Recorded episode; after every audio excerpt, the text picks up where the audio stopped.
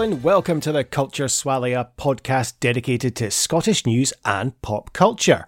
My name is Nikki, and I'm joined as always by the man who has just kissed my ring and pledged allegiance to the Culture Swally. It's Greg. How are you today, Greg? I feel like I did that like three years ago or longer. Yeah, you did actually. Yeah, you probably did. Yeah, you're right actually. Yeah, but you just uh, you kind of just reassured it just recently. Yeah, yeah, yeah. So, Sort yeah. of, sort of re- renewed my vows. so. Exactly. Yes, exactly. That's exactly it. Uh, how are you today? All good? All good. Yep. Looking forward to uh, correcting some historical inaccuracies when we do the when we cover our film later on.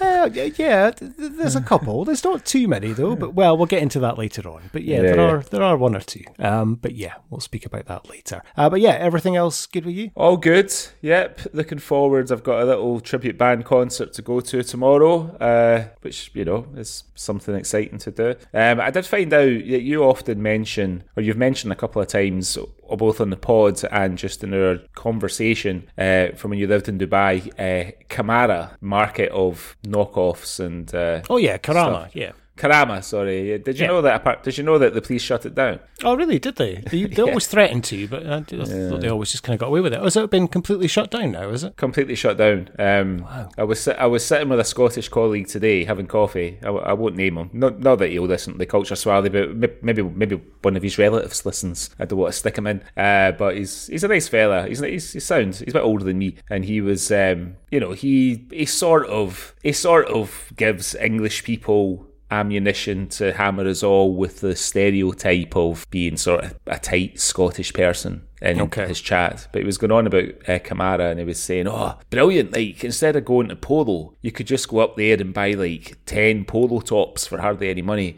And, you know, they would last you maybe six months, then the collars would fall off and all that. But that doesn't matter. You just go back and buy some more. And I could just see, like, there was a few English colleagues with us and they were starting to tee up the tight Scotsman stuff. Um, and I got pelted all morning because of this guy. I'd never even been there. I you never went. Oh, it was brilliant back in the day. I mean, obviously, I'm talking back in the day, like early 2000s, um, even up until maybe like 2005 or so. And you would go, and it was just just this row of shops, and you would go in, and on the shop floor they would have loads of fake stuff, but it was like obvious fake stuff, like Right. like pretty cheap quality stuff. But if you had a little word with a man, there'd be a little secret door, and you would open the door, and you'd go up this little staircase. In and Yeah. all the shops had this, and you'd basically be in the loft, and there was all this stuff that was just fucking absolutely perfect knockoff. Right, and right. of course their thing was no, no, it's real, real, genuine, fake, genuine, fake, and Mm. Right. uh, yeah, and um, it was a bit more expensive than the stuff that was on the shop floor, but yeah, it was a lot of the stuff you would never be able to tell. But obviously highly Yeah. illegal. But uh, yeah, no, I I went a few times. I think when I was younger, uh, I remember buying a pair of Sean John trousers and a pair of Johnny Blaze jeans. There, Oh, really? um, yeah. Uh, but yeah, I, once I'd moved there, I think I only went maybe once or twice. Never really Yeah. Went there for anything because you never really wanted anything fake, to be honest. But uh, yeah, loads No. of people loved it going to Karama, getting their fake stuff, a knockoff. It's not like down the barras, you know. No, sort of Paddy's Market. Just get your, your knockoff software and uh, DVDs Yeah. and stuff. No, it was all clothing and handbags. Like it, it was good for the ladies. They all got their handbags and purses and shoes and stuff. So it was uh, Yeah. it was good for them. Um, my, my cousins and I used to go at Paddy's Market in Glasgow and buy Amiga games because you could buy because it was quite easy to copy Amiga games. I remember I used to Yeah. have this sort of copy software that I Yeah. copied off. I copied it off somebody. The copy software. Um, I can't remember what it's called. It might come back to me, but yeah, you could go down there and they always had like whatever was new because they would just buy it and crack it and copy it. Um, so you could get. I remember we went and bought the Ninja Turtles arcade game for like it was like three discs and it cost us like two pound fifty or something. and it, you know, and, and the thing was, if it, if they ever had any pro, the guy would say like if if there's any issues with it, just got j- just bring it back because they would they would do the copy for you there and then you would wait. They had like an Amiga and Oh, like wow. a gen and like a generator that was plugged into it, and they were just like they would just do the copy for you, sort of there and then. Um, Oh, wow. you just- Copy to just order. You just wait a couple of minutes. Yeah, yeah. It was fucking brilliant, Paddy's Market. Um, obviously, it got a bit harder to do as home computers and consoles got a bit more sophisticated, but God bless the Commodore Amiga. That's all I Oh. can say. Well, what a time to be alive. Yeah, I had an Atari ST, and I was the same. I used to get copied games from my, my friend all the time, um, and even the even the PlayStation One. I used to get copied games. Um, our mutual friend, who, as you've said, was a, a scourge to the Scottish Rail Network. Oh, yeah, yeah. He, yeah, he had a little sideline. He would um, basically just go to Blockbuster, rent a game, copy it, and then Sell it.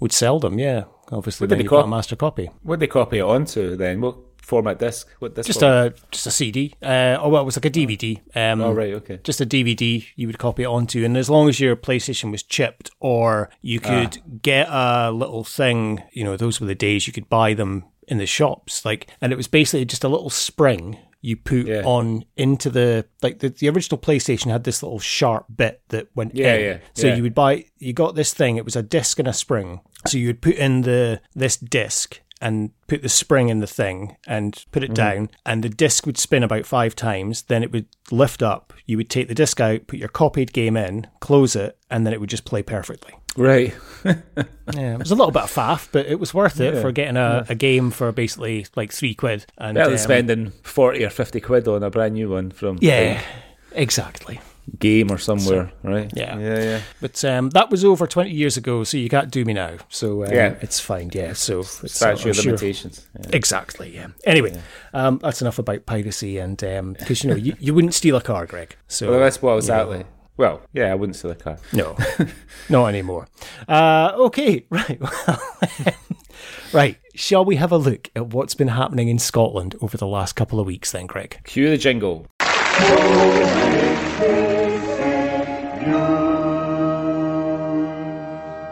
Hello, this is the Outer Hebrides Broadcasting Corporation, and here is what's been going on in the news. Okay, Greg. So, what have you seen in Scotland over the last couple of weeks that has caught your eye? Okay, so my first my first story this week. Uh, we've had similar stories uh, in this Swally before. We had one. I think you had one maybe last year about a haunted doll. Well, this is another. This is another uh, story about a haunted doll. This is uh, Yvonne Hydes who lives in Paisley. The story starts: a haunted doll uh, which is in punctuation marks, quite rightly, uh, gifted to a paranormal investigator, allegedly has the spirit of a teenager attached to it, the Scottish oh. Ghost Company claim. So there's a Scottish Ghost Company that I did not know this. Wow. Yvonne Hines, who's an event organiser with the company, conveniently, received the gift last month, but became concerned when it began to move furniture and caused a knocking sound in her house. She claimed the toy made a knocking sound in the boot of her car until it was moved into the back seat, as well as communicating through a glass during a vigil. And now Yvonne says that further investigation says that after further investigation, sorry, they have discovered the doll has the spirit of a teenager called Teresa attached to it. They believe that Teresa was aged between 13 and 15, died in a fall, but the ghost didn't want to elaborate on whether it was deliberate or not. Uh, during an investigation on Saturday, November the 4th, at Bannockburn House in Stirling, the team sat the doll down for a live streaming event, and viewers claim to see a face peeking out the side of the doll. I've got a picture. I've got a picture here. So there's a there's a, a picture of the doll in colour. It looks quite mm-hmm. innocuous, and then there's another picture that's like the sort of negative of a photograph. Now, because the doll has got a sort of dark coloured collar at the top of her dress, when it comes out on the negative, it looks like a big wide toothy grin. and there's like a sort of V shape on her dress. So the wide toothy grin looks like it's got a little uh, sort of divilly goatee, like our mutual friend is trying to grow at the moment.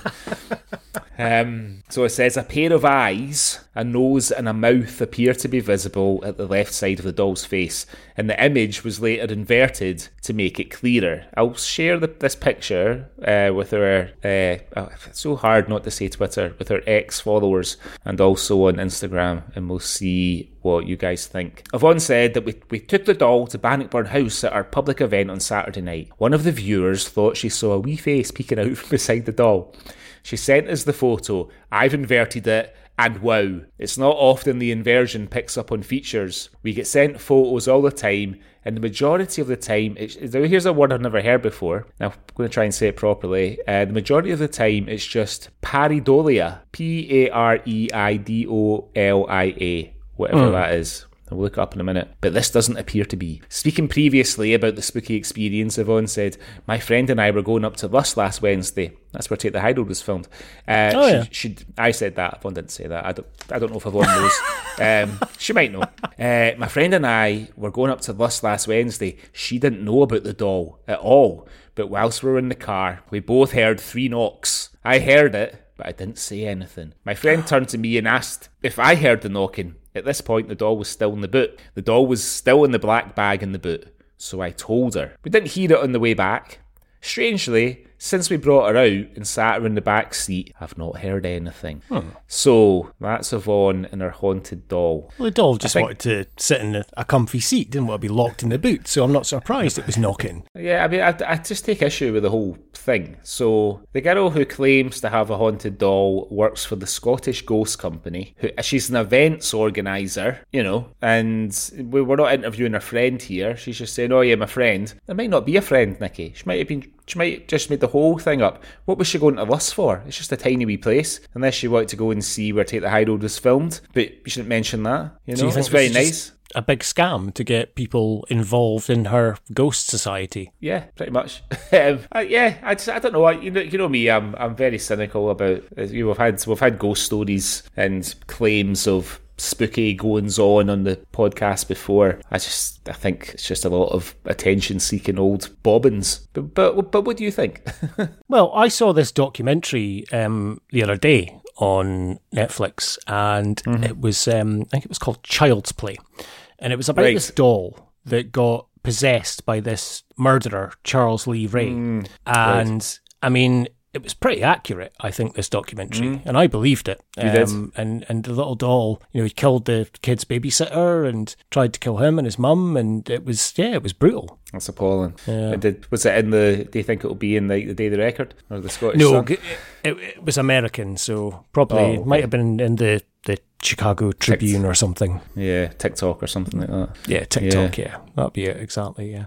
Um, no, it, yeah, it's a load of shite. Obviously, there's there's no such thing as possessed dolls or or anything like that nonsense. I, I don't believe in in anything like that. So no, I would say she's havering shite and just trying to get people to visit the whatever it is she's doing. Um, in terms of her little group. But um, hey, fair play. If people believe it and if she believes it, then you know, good on you and good luck to yourself. Well, I've just I've just looked up the word pareidolia to see what it what it means. Uh, the Google explanation is uh, pareidolia is the tendency for perception to impose a meaningful interpretation on a nebulous stimulus, usually visual. So, for example, a like a British a British plug socket upside down looks a wee bit like a happy face. Do you know what I mean? Yeah. The two well, eyes in the mouth there, yeah. You know. It's more a kind of like oh face, isn't it, rather than a yeah, happy so face. yeah, okay, like a sort of surprised emoji. Um, so well, there you go. So while whilst the story might have been pish, we've learned a new word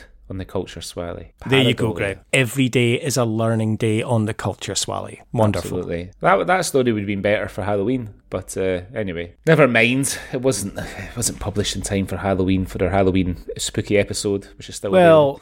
This um this episode will be going out the thirtieth of November, so it's just it's it's nearly a month from Halloween. So it kind of it's the Halloween anniversary, we could say. Mm-hmm. It, it counts as yeah. Yep, absolutely. Anyway, that was my first uh, bit of havering this week. What's um what's your first story? Uh, so my first story this week, Greg, comes from the Scottish Sun this week, and the headline is Orange Flush. A veggie fanatic says eating 10 carrots a day has given her a year round tan by turning her orange. Pals of pale Denna Rendell, 21, feared she had suffered a makeup disaster when they noticed a flush to her face. But the customer services worker from Edinburgh says scoffing loads of her beloved root veg for nearly a decade has led to, here's another word for you, Greg, hmm. carotenemia. a usually harmless pigmentation. Dina spends around £40 a week on vegetables alone, including 6 kilograms of her beloved carrots. She said, I'm a blonde pale girl with very fair skin, but because I eat so many carrots, I have a tan all year round. When people ask me what tan I use, I tell them I just eat a lot of carrots. They think I'm joking. I never get sick of them. Dina started crunching through one or two a day when she was 12, gradually upping her intake throughout her teens. But she briefly cut down to six after a photograph taken at her 18th birthday highlighted the stark colour contrast between her neck and her face. She recalled, I thought, oh my god, that cannot be real. I look like an Oompa Loompa. but she soon went back to her normal 10 a day and insists she is rarely ill and never tempted by fake tans. She added, "It's far healthier than sunbeds. I don't think I don't think it's worth risking the negative effects." So I think I'll stick with my carrots. Uh, carotenemia is caused by the prolonged intake of foods rich in carotene, a pigment that adds a yellow colour to the skin. It is found in fruit and vegetables such as orange, squash, papaya, mango, carrots, and cabbage. Carotenemia is usually not serious and is treated by a reduction in carrots. so, so, Greg, this is our, uh, our young girl, Dina from Edinburgh, who has a year round tan just by eating carrots. But, like, she surely hasn't woken up one morning and just suddenly had this like dark orange complexion. It must have been sort of gradual. Yeah, you right? would think it must have built up. Yeah, it must have built up yeah. over a while. But yeah, but um, yeah, she's and there's a photo of her in, in the sun. She has got like a, a, a tan, but it does look it looks like she's applied fake tan very badly. Like it's patchy. Right. Like especially around her hands and stuff. Right. And yeah, I wouldn't say her face is particularly tanned either. So I don't know. Like her hands, it's exactly what it looks like. Like she's applied fake tan, but like hasn't washed off properly. But hey, yeah. it's healthier than sunbed, so so good well, on Dina yeah. for that. Yeah. So you, because you used to go to the sunbed, didn't you? We lived in oh, Aberdeen. You, yeah. Fucking prick! I knew you would bring this up. I knew you would bring this up. Right. You used, you, used to, you used, to, have a nickname, didn't you? uh, well, yeah. Some of the, uh, yeah, our friends still do call me Suntan, yeah. Um, okay, I get, uh, right. Yes, I did, because I got caught going to Sunbeds. Right. The reason being this this would have been back in uh, like 2004, I think. So we're going back nearly 20 years ago. Mm-hmm. I was going on holiday to visit my sister in Dubai. It was before I lived there. So I was living in Aberdeen. It was winter. I was going out for Christmas. Hadn't seen any sun since fucking July living in Aberdeen. And I thought, right, I'm going there. I was going there for like three weeks. And I was like, right, I, I don't want to get burnt or I want to get a good tan when I'm there. So I think I think a girl at work had said to me, like, you should go for a sunbed to, you know, get like a base kind of layer so that you're you're ready to go when you're there. Yeah. So that is exactly what I did. I went to a sunbed and I had a couple of sunbeds before I went to Dubai because just to get ready and prepared for the tan. Yeah. Um, then I went to Dubai and got a lovely tan, came back and everyone complimented me on my tan. And so when it started to fade a little bit, I thought I would top it up.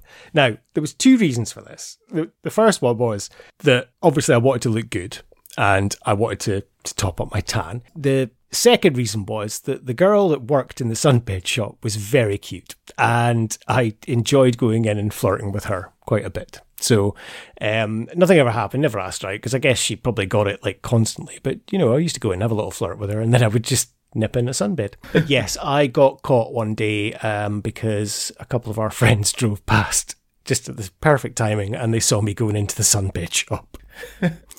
uh, so yeah, I was outed as a sunbed user, and I don't think I, I, that was probably the last time I used. I don't think I've ever been back since. So um, yeah, much easier to not get caught eating carrots. You know? Yeah, I could have done actually. I do like carrots, so yeah, maybe I should have just done that. I should have just eaten a load of carrots, and um, yeah. yeah. would have been a lot easier. So your secret, your secret shame, my secret, my secret sunbed shame. Maybe I could sell my story to the Sun. Yeah, Uh, my my secret sunbed shame. I was outed as a sunbed user, but secretly I was just trying to fire into the girl behind the counter.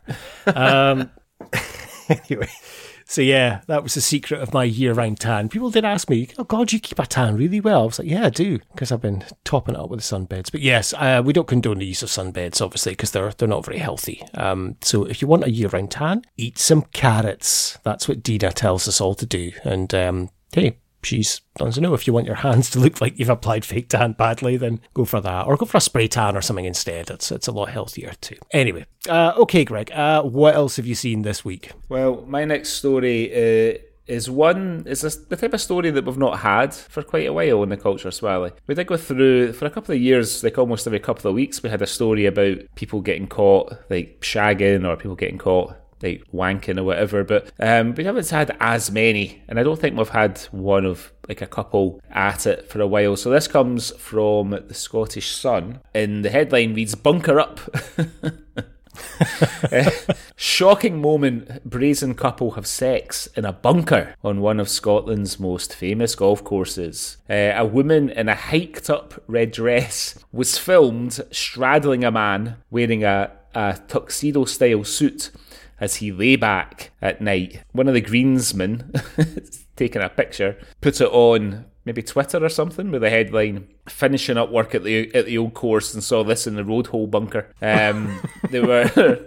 They were spotted an infamous sand trap on the notorious 17th road hole on the old course in Andrews, regarded as one of golf's hardest par fours. Uh, footage was posted on social media by a stunned passerby. He's not a passerby, works in the fucking golf club. They make still they, passing they, by. Well, okay. The video was captioned "Finishing up work at the at the old course and saw this in the road hole bunker." A, a source said, "It's highly embarrassing this has happened at St Andrews, given its reputation as the historic home of golf. The course has a couple of swanky restaurants, so it could be a couple who have gone for a walk after a meal and got a bit frisky, but it could also be students." A bunker. A bunker seems like a funny place to have sex, uh, given the chances of getting sand in places you don't want it. I have to, I have to agree with that. Uh, add in the fact that it's usually freezing at night. They must have really been in the mood. There were lots of red faces at the club when the video emerged, as it doesn't sit well with their image. If they track them down, they'll be banned for life. It's not the first time bunkers have been used for a bit of rough north of the border. This is, I know this journalist's fucking on. Uh, in 2020, Glenbervie Golf Club in Larbert in Stirlingshire reported an increasing number of messages about unwanted behaviour. They included a couple engaging in sexual relations within a bunker, brackets, yes, this was actually witnessed. Golf was first played at St Andrews around 600 years ago. I don't know if, if people have been having sex in bunkers for 600 years. I'm not sure. Probably. Um, probably. But the, the golf club uh, has been contacted for comment, but as the time of recording, they have yet to uh, to comment on the on the outrage. So they, I mean, yeah, sex in a bunker doesn't sound like, you know, it's like sex on the beach. It's like all sandy and, you know, unless you put a towel down or something. I mean, surely you're going to want to go on the green because it's nice and smooth and flat. I mean, even the rough, you know, you, you, you're going to be beasties and stuff in there. But, I mean, the fairway would be okay as well. But in a bunker, fucking hell, yeah, it's just going to be sand everywhere. It's horrible. I yeah. couldn't think of anything yeah. worse. Like, that's just going to be very uncomfortable. Yeah, and they'll be mortified that someone's fucking put it all over uh, all over um, social media. Do you know what I mean? Oh, probably delighted. Uh, you know, they're insta famous now, having sex in a bunker at St Andrews. You know, how many people can say they've done that? Tick that off your bucket and sand list. So f- famously. Um, Oh, it's future, bucket and spade, isn't it? Yeah, bucket and spade. Yeah, famously yeah. the future king and queen of uh, Great Britain and the Commonwealth met at St Andrews University. Do you think? Uh, you think uh, William ever gave Kate one in the bunker? On the golf course. so it was the 17th hole, was it, Greg? Yeah, apparently it's a really hard par four. I'm, I'm not touching that. I'm not going near that at all. I know we don't live in the UK. I'm no royalist at all, but I am not speaking about whether Will's got a hole in one with Kate on the seventeenth at St Andrews, yeah, or if he um, got a bogey. I mean, yeah, I don't think. I think he. I, I think he definitely have been below par. I can't see yeah. him doing. I, I can't see him doing many more than sort of four or five strokes. Can you? It's probably probably begged for a mulligan. I would say. oh, oh no, it's gone off. I wasn't ready. Can I get it again? yeah, yeah. Oh dear. One has gone off all over one's expensive Louis Vuitton shoes. I appear to have sliced it. yeah. yeah. Just, uh, just as as long as one keeps out of one's rough, it'll be fine. uh, yeah, I couldn't possibly comment on that. Um, no, definitely couldn't comment on that. That's terrible, though. They're desecrating sacred land, effectively, Greg, because St Andrews is um, the home of golf, and it's a an institution in Scotland, and it's a Yeah. effectively should have like a national kind of status. So it, they're desecrating, you know, a, a sacred land by having sex there in the fuck bunker. the seventeenth road Yeah. hole fuck bunker. Yeah. Well, it wouldn't be my first choice of a, a of somewhere to have romantic relations uh, with a young lady. Put it that way. Well, on the golf course or just in general. Just anywhere sandy. You know, I just would, Yeah. you know, just doesn't sound very nice. And, and, unless, of course, you, you could put a beach towel down or something. But even then, you run Yeah. a risk of you might, get, you might get carried away and roll off by accident, and then you oh, know, Oh yeah, but even with a towel, the sand gets over the sides, and it's just it's a pain in windy, arse, and, yeah. oh, it's just a fucking nightmare. That's why I hate the beach. could be a Always literal hate pain in the arse. Yeah. I fucking hate bunkers as well. Like, it's been a long time since I played golf, and, I, I, it's my New Year's resolution. I'm going to start playing again um, because I really miss it. But oh, I used to fucking hate getting in a bunker, and then I got really good at it. Actually, I got really good getting out of bunkers um, Right. for a little period of time. I think because I just was in them all the time, and I I practiced minute, so much. Are we, I are we still talking about sex here, or what? no, I was talking about actual golf. Oh, okay, Um, right, sorry. And I got I got really good at it, and then um, yeah, I haven't played for so long. But yeah, um, no, not talking about sex. I'm, I'm really good at getting out of bunkers. What having sex? Yeah, after I've had sex, I'm really good at getting out of bunkers. Yeah. Uh, oh well, yeah. that's um, yeah. I could think of better places than a golf course um to have sex than in a bunker. But hey, fair play to them. I hope they enjoyed themselves. Yeah, me too. Good, good, good for them. Oh, to be young and not fussy about where you get your hole. Yeah, true. Very true. Yeah. Anyway, that's my second story. What's your What's your next one this week? Well, it's been a while, Greg. Let's go to Falkirk and see what's oh. happening in Falkirk. So, uh, this is from the Falkirk Herald this week, and the headline Sheriff bans man from Falkirk Library after threats over knitting group. so, this is Ian MacDonald, 64, ranted that Falkirk Library, where members of the group gather weekly with needles and wool to swap patterns and tips, was being run by a lesbian sisterhood. As staff tried to calm the six foot two inch MacDonald, he threatened to squash project lead librarian Tanya McGillan. Falkirk Sheriff heard today that this incident happened on Thursday, May the 11th of this year. Prosecutor Amy Snedden and MacDonald approached Miss Milligan's colleague, librarian Amanda Webb. Miss Snedden said, He inquired about the Women's Knitting Club, which takes place at the library, referring to them as old fogies. He was asked to desist from this behaviour, but again expressed his displeasure about the group to Miss Webb. MacDonald said that he was the library's main customer and complained, How can you be the main customer of a library? And explained that the establishment was run by women who he believed were against him. He was asked to take a seat whilst Miss Milligan, the manager, was called. When she arrived, MacDonald repeated that he wasn't happy about the library being run by women and that they should do what he told them to do. Miss Snedden said he was asked to leave the premises, but began speaking over the staff, ranting and shouting.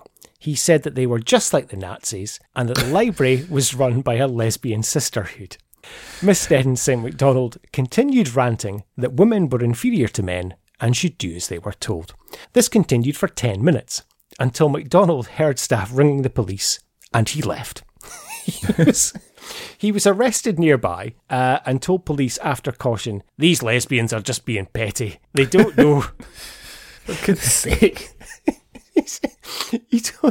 These lesbians are just being petty. They don't know who they're messing with. They're in trouble when I get out of prison. MacDonald of Milne Place, Carron, admitted uh, p- breach of the peace. Solicitor advocate Martin Morrow, defending, said all of this rather remarkable situation arose without any particular reason at all. In a situation where Mr. MacDonald was in the library every day. He's an articulate and intelligent man and remorseful about things. There has been no repetition. He's like, I can imagine not. Uh, Sheriff Craig Harris deferred sentence on McDonald and told him he will receive uh, social work support and to return to the court in six months. He has banned him from entering the library in the meantime, and he told him somebody who acts this way towards library staff could expect a prison sentence. So, Greg, uh, it would appear that Falkirk Library is ran by some sort of lesbian knitting mafia. It's just like the Nazis. Yeah, just like the Nazis. And Mr. McDonald believes that women should do what he tells them to do. I mean, this is just a, a grumpy sounds- old man. He, he sounds lovely, doesn't he? He sounds like an absolute fucking rocket. I mean, and, you know, he's only 64. You know, it, it's not that old in terms No. of for his No. beliefs to be that way. Not these It's- days. No, it's not. It's absolutely ridiculous behaviour. So these, I mean, one question I have is why is a knitting group meeting in a library? Because knitting's can be quite loud with all the clacking.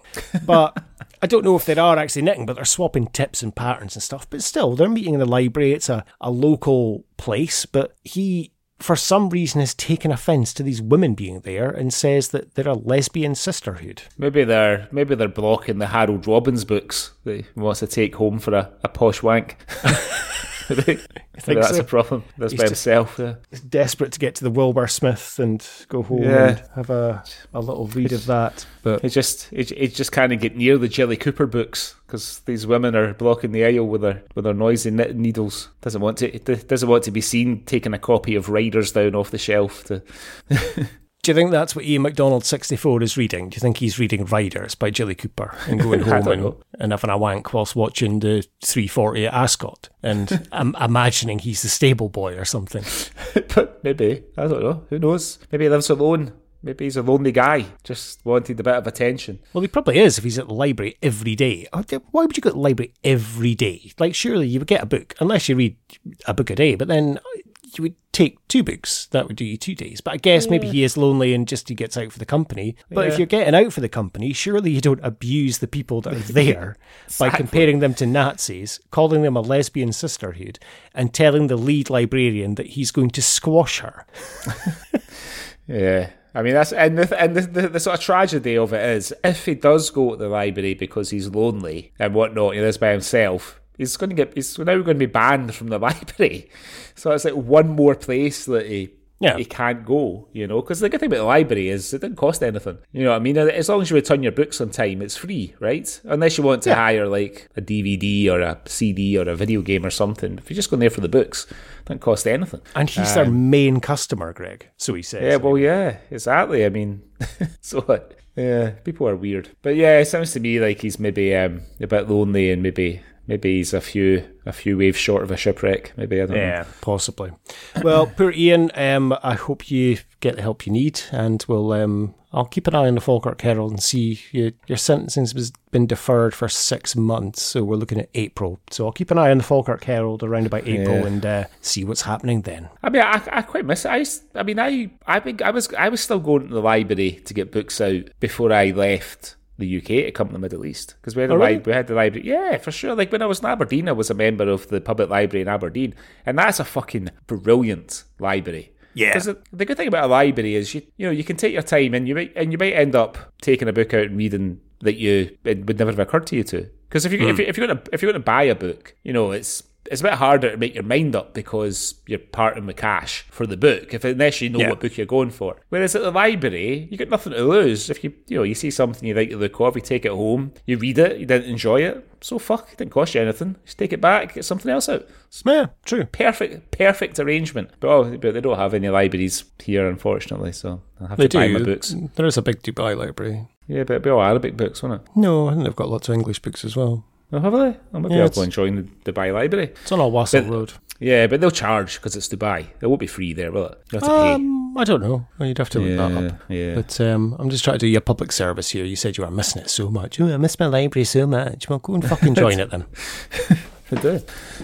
oh well. Oh, uh, anyway, um, have you seen anything else this week, Greg? Just a very quick one. It's not a. It's it's one of the, it's sort of good news story. It's a sort of thing that we all dream of happening. A, a double glazing salesman called Fraser. He is a he collects Macallan whiskey memorabilia as opposed to the actual whiskey. Um, and he struck gold because he s- he found a rare display case which turns out is worth 140 quid, and he got it for less than 200 pounds off eBay. He comes from Speyside, Fraser. Sorry, He began. Did you just say he's he bought it for two hundred pounds, but it's worth hundred and forty pounds? He's 140,000 pounds. Oh, you said one hundred and forty quid. Oh, so that's why. apologies. that's why I Sorry. was confused. Yeah, sorry, 140,000. Oh wow! Yeah, so he began collecting uh, Macallan memorabilia after developing a taste uh, for the the ten year old Macallan. He he was scouring through eBay uh, for branded merchandise,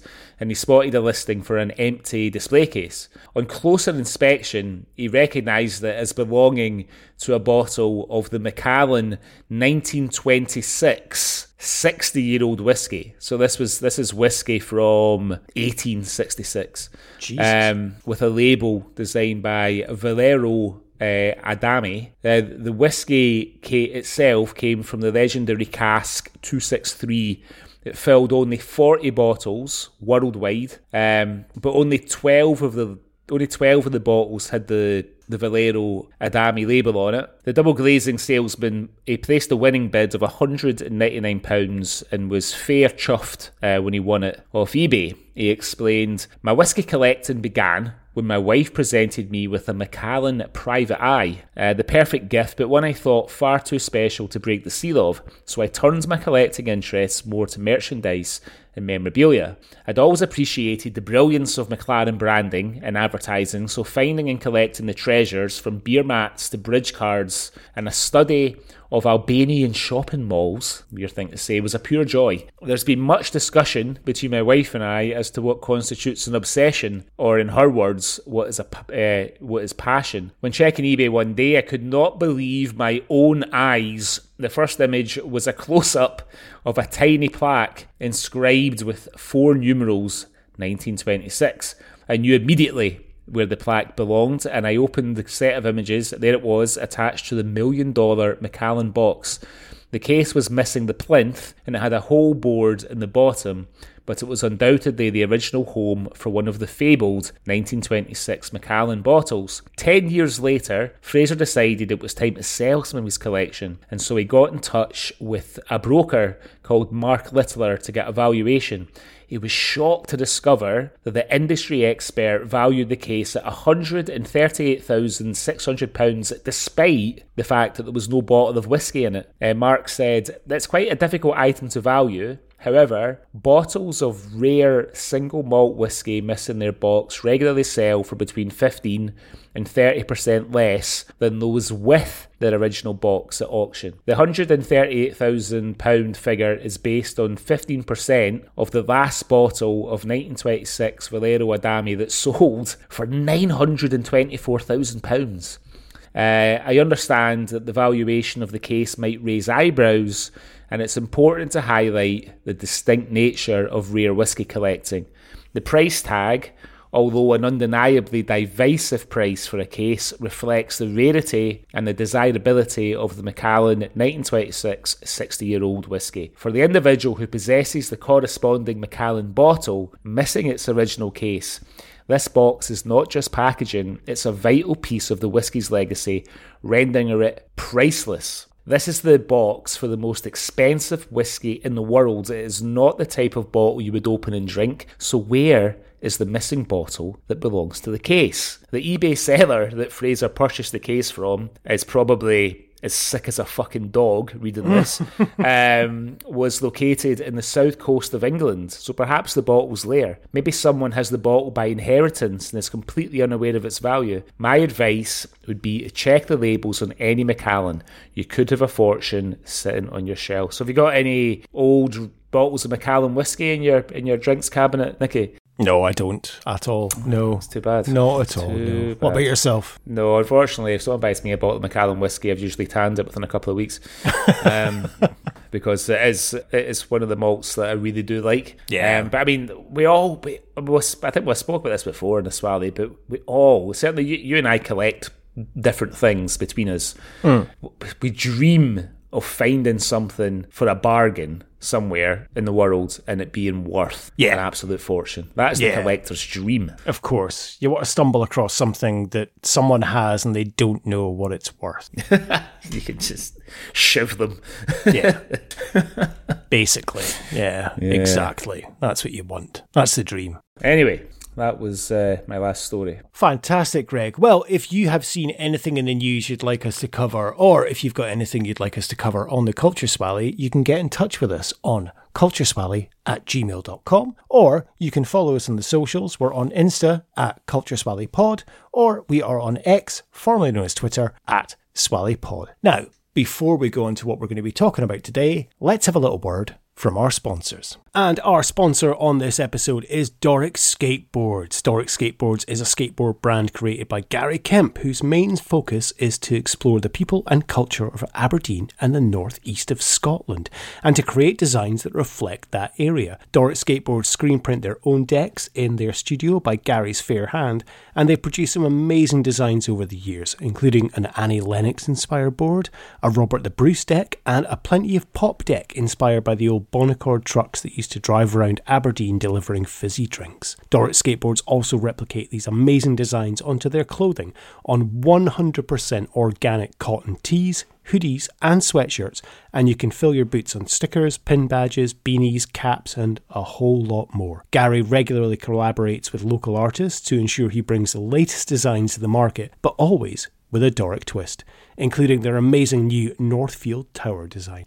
Check out Doric Skateboards for yourself on doricskateboards.com and follow them on Instagram at Doric Skateboards to see the amazing designs that they have on offer. And we are delighted to be able to offer you 15% off as listeners to this podcast. All you need to do is head to doricskateboards.com, have a look at the amazing decks, stickers, badges, hoodies, tees, and hats, everything they have on offer, and enter the promo code SWALLY. That's S W A L L Y, all in block capitals. Same with the name of this podcast to get your 15% off. That's doricskateboards.com. Okay, so it was your turn this week, uh, Nikki, to choose our film. So, what are we talking about today? Well, Greg, today this episode will be going out on St Andrew's Day, the patron saint of Scotland. So I've picked something featuring the patron saint of the Swally, James Cosmo. So today we're going to be looking at the 2018 film, Netflix film, Outlaw King, directed by Dave Mackenzie, who we have featured on the pod recently when we covered his film Young Adam, and set in Scotland during the 14th century. The story of Outlaw King follows the Scottish king, Robert the Bruce,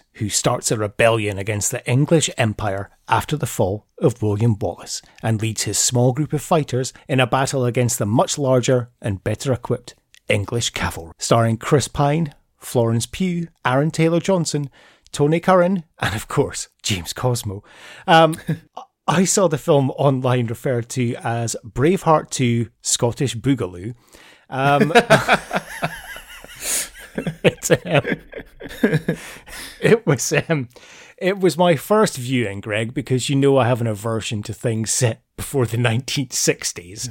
Um, Despite the fact that I I do love Braveheart and I love Rob Roy, and spoiler alert, I love this. Uh, but you watched this when it first came out, didn't you? I did, yeah. I was, I was, I was anticipating this film, but I was sort of nervously anticipating it because you know Braveheart casts a big shadow. It's great fun, Braveheart, but you know if you sort of look under the film's fingernails, you know there's a lot. It's a wee bit. It's sort of like fun like a kind of film like Ben Hur or the Ten Commandments or something like that, only with more people getting decapitated and sta- stabbed in the bollocks.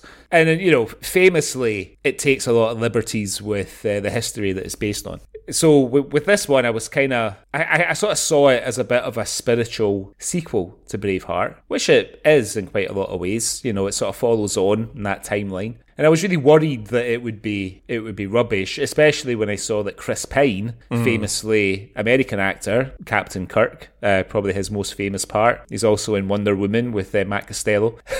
um, Who amazingly is not in this.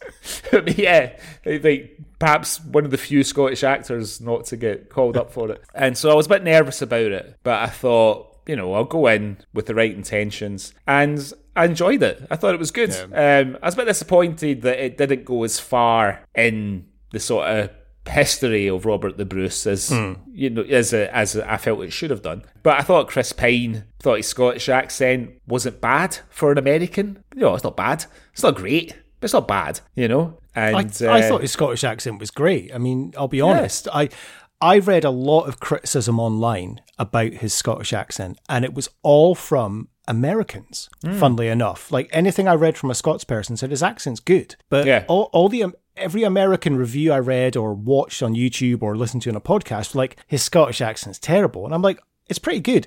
One person I listened to um, did kind of give it away because they were like, "Yeah, it's not like overpronounced," and I'm like, "Right, you're expecting groundskeeper Willie, aren't you?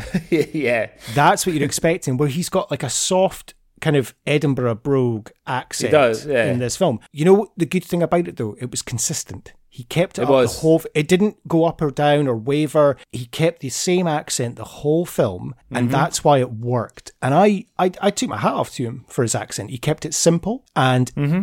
it worked. Didn't take me out of it. yeah. And you could you could say you know Robert the Bruce uh, came from a rich family, well educated for the time, well raised. You know, like there's an argument to say, well, that's why he speaks with a softer accent and etc. You know, Well, he would have done because he was a lowlander, so he would have spoken with it. I mean, yeah. in fact, the argument is he would have actually probably spoken French, like because Yeah, the- yeah, that's what he was. But obviously, uh, but he would have spoken with a, a kind of softer. Um, Yeah, Scottish brogue. Um, to pick up on your point earlier, I mean, this is there's no avoiding. This is constantly going to be compared to Braveheart, especially Mm. by non-Scottish audiences, and I, Mm-hmm. I've seen that a lot online. People, that's exactly why I said Braveheart to Scottish Boogaloo.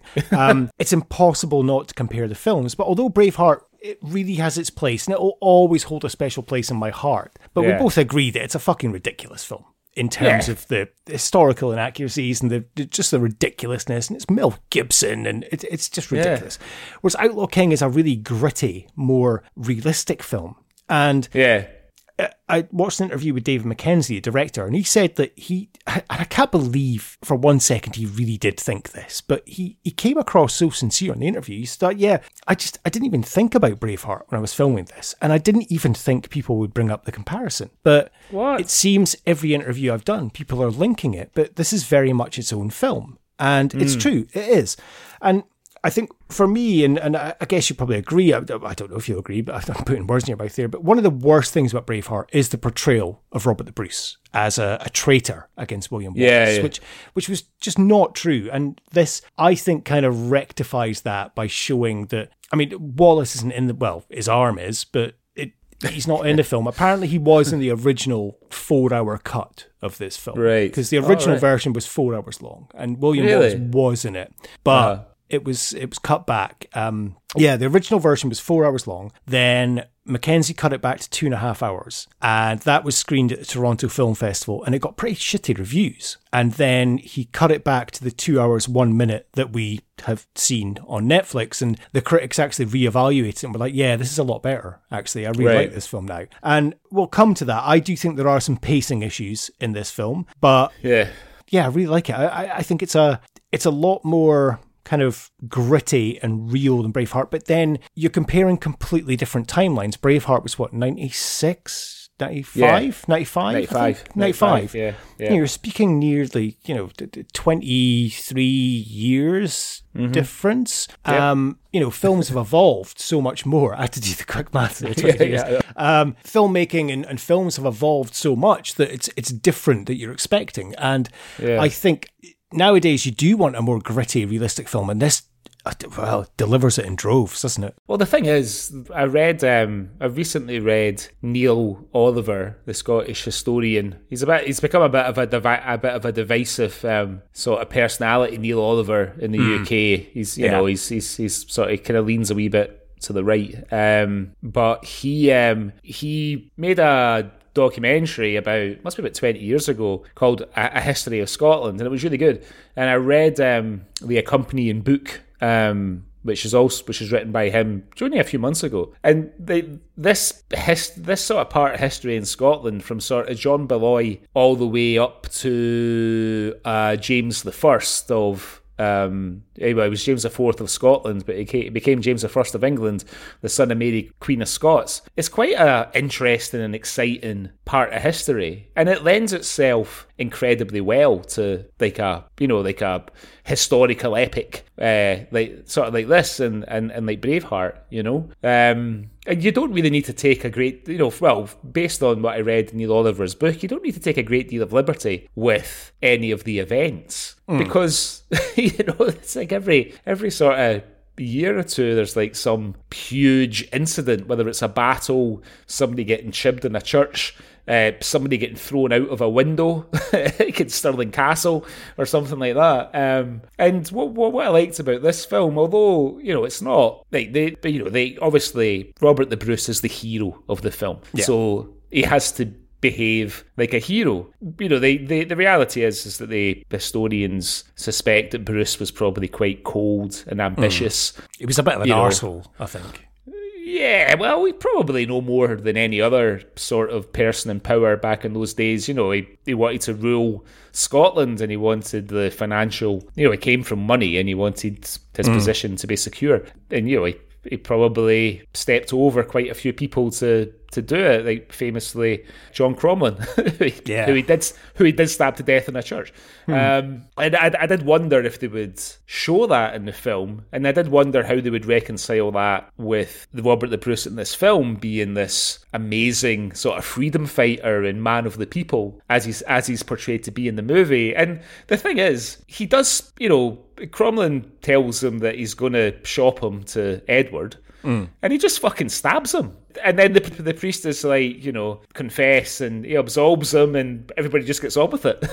well, yeah, I mean, to be fair, it was kind of a right. You know, Cromwell was very much a right. You're going to try and overthrow Edward. I'm going to go and mm. tell him he's going to hang you, and I'll get the crown. So yeah, it's yeah. very much a right. It's me or you. Like I'm. Yeah, yeah.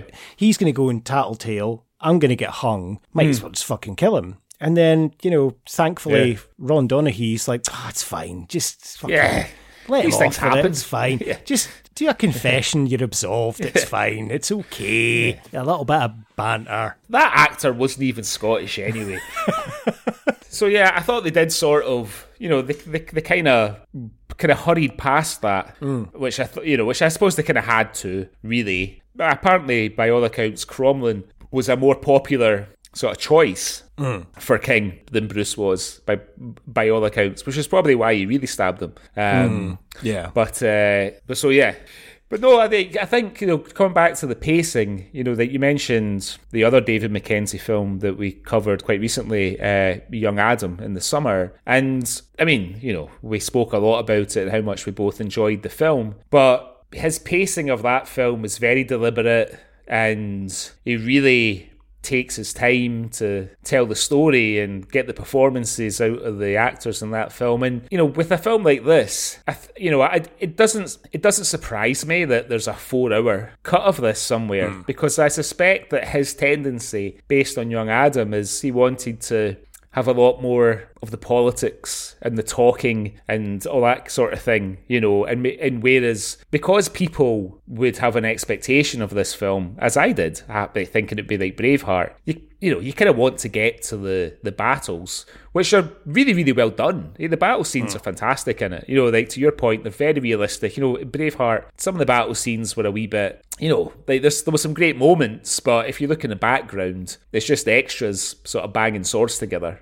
Do you know what I mean? And so they're not a bit cartoony, whereas the the violence in this uh, feels is really visceral and really quite uncomfortable at times. But you, you kind of you kind of just want to get to that, you know. So I, I understand why people maybe weren't that enamored of a big long four hour cut. And if you wanted to tell a story like that, then maybe some sort of limited TV show would have been a better option. It might have suited them better. Yeah, you know? I think yeah, this would have been suited. I think for like a, a four or six part kind of HBO mm-hmm. series. Like it would have gone mm-hmm. down really well. However, don't get me wrong in terms of the pacing. Like I, I think it's great because I like a nice tight film. Um, yeah. Because similar to Braveheart, there are quite a you know a few scenes you're like I could do without that. I could do without that. Whereas here, yeah. it just seems like it's it is just like bang, bang, bang, bang, bang. Like you know, all right, Cosmo's dead. Great. Okay, mm. bang. On to the next one. Uh, King yeah. Edward's literally just says, "Yeah, I kind of stumbled the other day. Like, I wonder if I'm hmm. okay." Next scene, he's dead. Like, bang, no fucking around. You know, we'll come on to fucking Black Duncan later on when he's just like, "I'm going to go and take my castle. Can I get three men? Take five. Bang. Next scene, he's got five men right outside the castle, and you're like. Normally in a film there would be like at least five minutes here of kind of build Yeah, up yeah. or something, but it's like no fucking around. Can I take five men? It's a it's a day's walk away. Yeah, yeah, take five men. Okay, cool. Bang, they're right outside the castle. Bang, they're in the castle. Bang. You know, it's it, there's no fucking around here. It just is Yeah, yeah. straight, and it's two hours and one minute long. But Hmm. there's no fat. I mean, one of the longest scenes really is probably the sex scene that kind of like does go on maybe a bit too long in terms of the pacing. But I guess yeah. you've paid for Florence Pugh, you might as well show as much as you can. Um, but but there is, uh, I, I think the pacing actually works um, because of it, it's just you know getting there Yeah. and just it's it's just constant. You mentioned the battle scenes earlier. I mean, we'll probably come back to them later on, but I that's one thing. Braveheart it is very much, and again, it's of its time because there's 23 years difference. But the Braveheart scenes, it's all over the top, kind of slash and okay. There's a lot of gore in Braveheart, but a lot of it does seem kind of over the top. Yeah. Whereas this, there's a lot of gore in this, but it's it's kind of realistic, and you don't see ridiculous. You don't see like legs getting chopped off or Yeah, you know yeah. heads getting chopped off. It's it's it's almost more realistic if if you know what I mean. But hmm. what I loved about the battle scenes here, they just look fucking dirty, and there's just dirt and blood everywhere, and Yeah. it you kind of at times you're not knowing where to look because there's so much action going on. Everyone in the background is fighting, and it's just battle. And the one thing I absolutely loved is after every battle scene, everyone looks just fucking knackered Yeah. yeah. which is realistic. If you've just been fighting for like three, four hours, you're going to be fucked.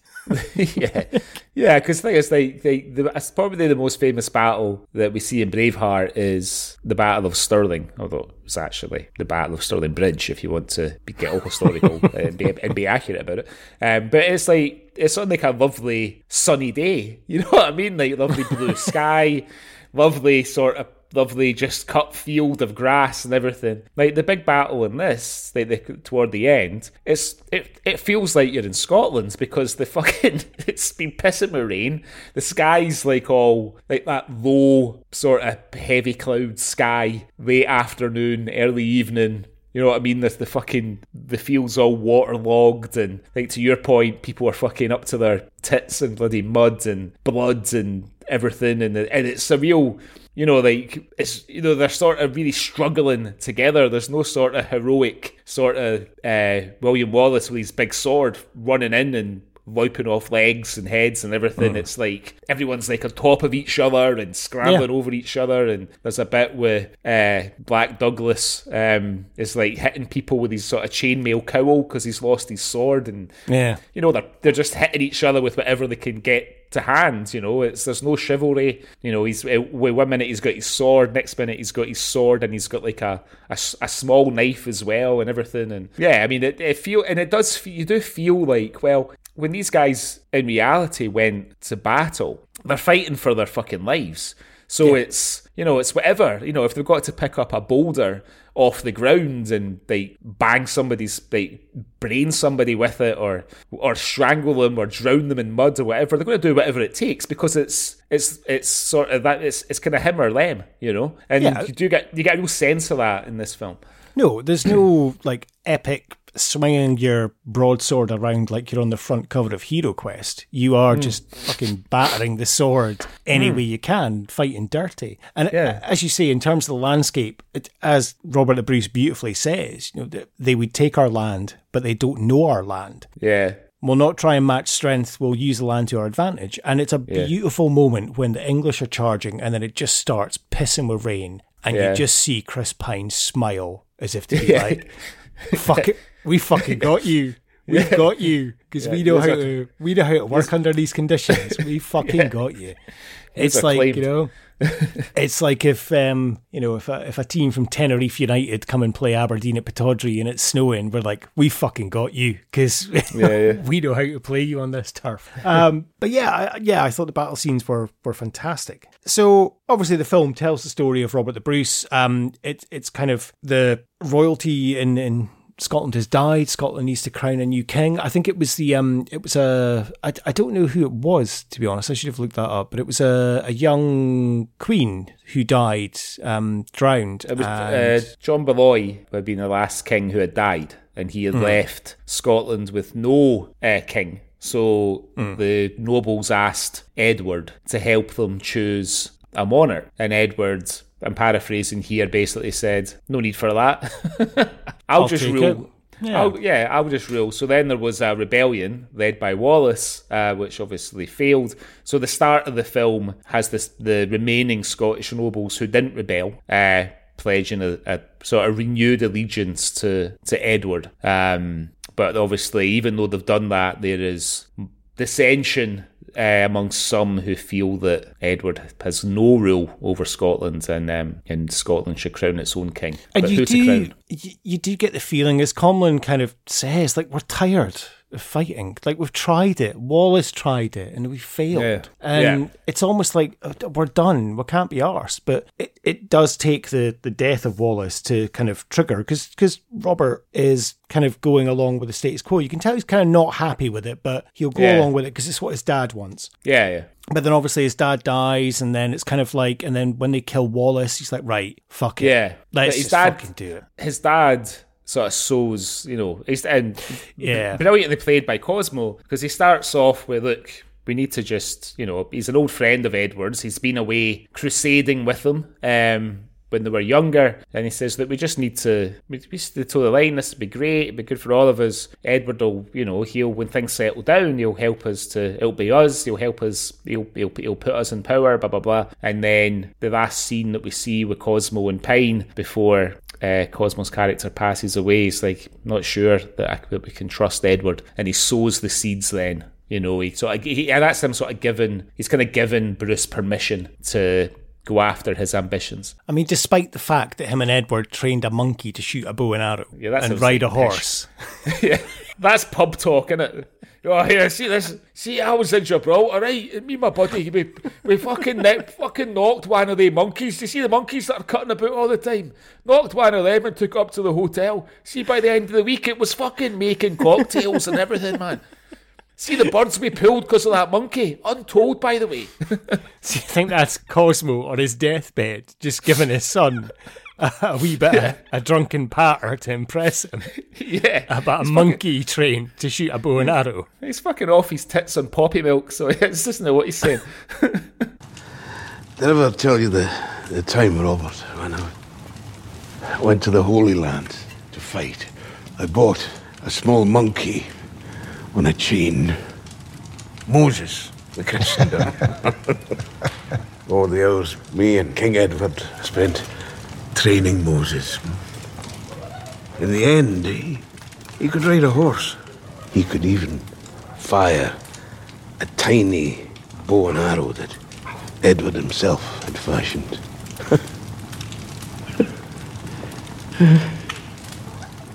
So obviously leads Robert the Bruce to lead up a rebellion against the English, which obviously is the rest of the film, effectively. So I guess to talk about the cast, I mean, we've got Chris Pine as hmm. Robert the Bruce. A bit of a strange choice. Again, so this is the third kind of film we've covered in this vein Yeah. on the Swally, Braveheart, Rob Roy, this. Outlaw King, and none of the leads have been Scottish. Um, Yeah. Why? I mean, okay, at the and, and uh, you know we could go back to this time, but at this time there were quite a few candidates that yeah. could have probably played Robert the Bruce. However, I won't take anything against Chris Pine. He's fucking great in this. He's great. He's great in it. I think Yeah. it's, and I, I was listening today. I was listening to the Rewatchables uh, this week's episode, and it's about Robin Hood's Prince of Thieves, and they're talking about you know how Kevin Costner came to play Robin Hood, and, and you know they're, they're like you know it's like one of those act one of those characters that where people. How do you fancy playing Robin Hood? Oh yeah, or how do you fancy playing Batman? Or how do you fancy playing Superman or or Eliot Ness or what? Or these sort of like either real life or mythical sort of heroes. Hmm. And I wonder, you know, like with. with Did you with say these- Superman's a real life hero? Effectively, I said or, or mythical heroes, I said. Um, but like with Neeson doing Rob Roy, I sort of get it because you know he's Irish and Yeah. Scottish, Scottish and Irish history is quite interlinked, like for good and for bad. So I under Rob Roy is obviously a classic, although he's a real guy, he's sort of like a classic romantic hero because of the the Walter Scott book. Um, so I, I understand Neeson. You know, do fancy playing Rob Roy because like Neeson at that time, he was still riding high off Schindler's List. You know, yeah. Hmm. Then you got you got you got Gibson doing Braveheart. I mean, at that time, Mel Gibson could do whatever the fuck he wanted. He was arguably one of, if not, you know, certainly one of the most famous Hollywood stars in the world before he completely fucked it. Are there any Jews in Scotland? No? Okay. We're going. Um, and then you know you got you got Chris Pine, who he's already played an iconic character in his career. He's done three Star Trek films playing Captain Kirk, the only other actor to play Captain Kirk apart from Shatner. And it's like you know, how do you fancy playing this real hero of Scottish history? And he, you know, he's he's probably read about Robert the Bruce and thought to himself, "Fucking yeah, let me let, let, let me see if I can get the Scottish accent down, and then sign me up." Sounds great, you know, and I, I, I totally understand. But it, make, it makes the film very bankable. You know, he's, he's a better actor than, say, Gerard Kelly. I can't. I, I can sort of imagine Gerard Kelly doing it. Actually, Gerard Kelly, Gerard Gerald Kelly. Butler. Gerard Gerald Kelly. Butler. I would fucking love to see Gerard Kelly as, Ro- as Robert Bruce. fucking dancing about. oh, there's a wee spider there. Oh no. I'll never get out this cave as long as that spider's there. Um, Gerard. Of course, of course, I meant to say Gerard Butler. Yeah. Um, you know, I, I, I don't, I don't imagine. I'm just going to be thinking all day about Gerard Kelly as Robert Bruce. Robert the Bruce. Here, you, you English bastard. There's definitely a, a different reason he wouldn't be sleeping with Florence, Florence Pugh on the wedding night. Yeah. yes, I know. Um, so yeah, so I could, you know, and then McGregor probably too expensive at this point. He probably wouldn't want to do it anyway. It's not really his cup of tea these days to do something. He's, ah, he's a bit too Like old that. as well. He's not the right fit for it, I would say. yeah, maybe a bit Um, old.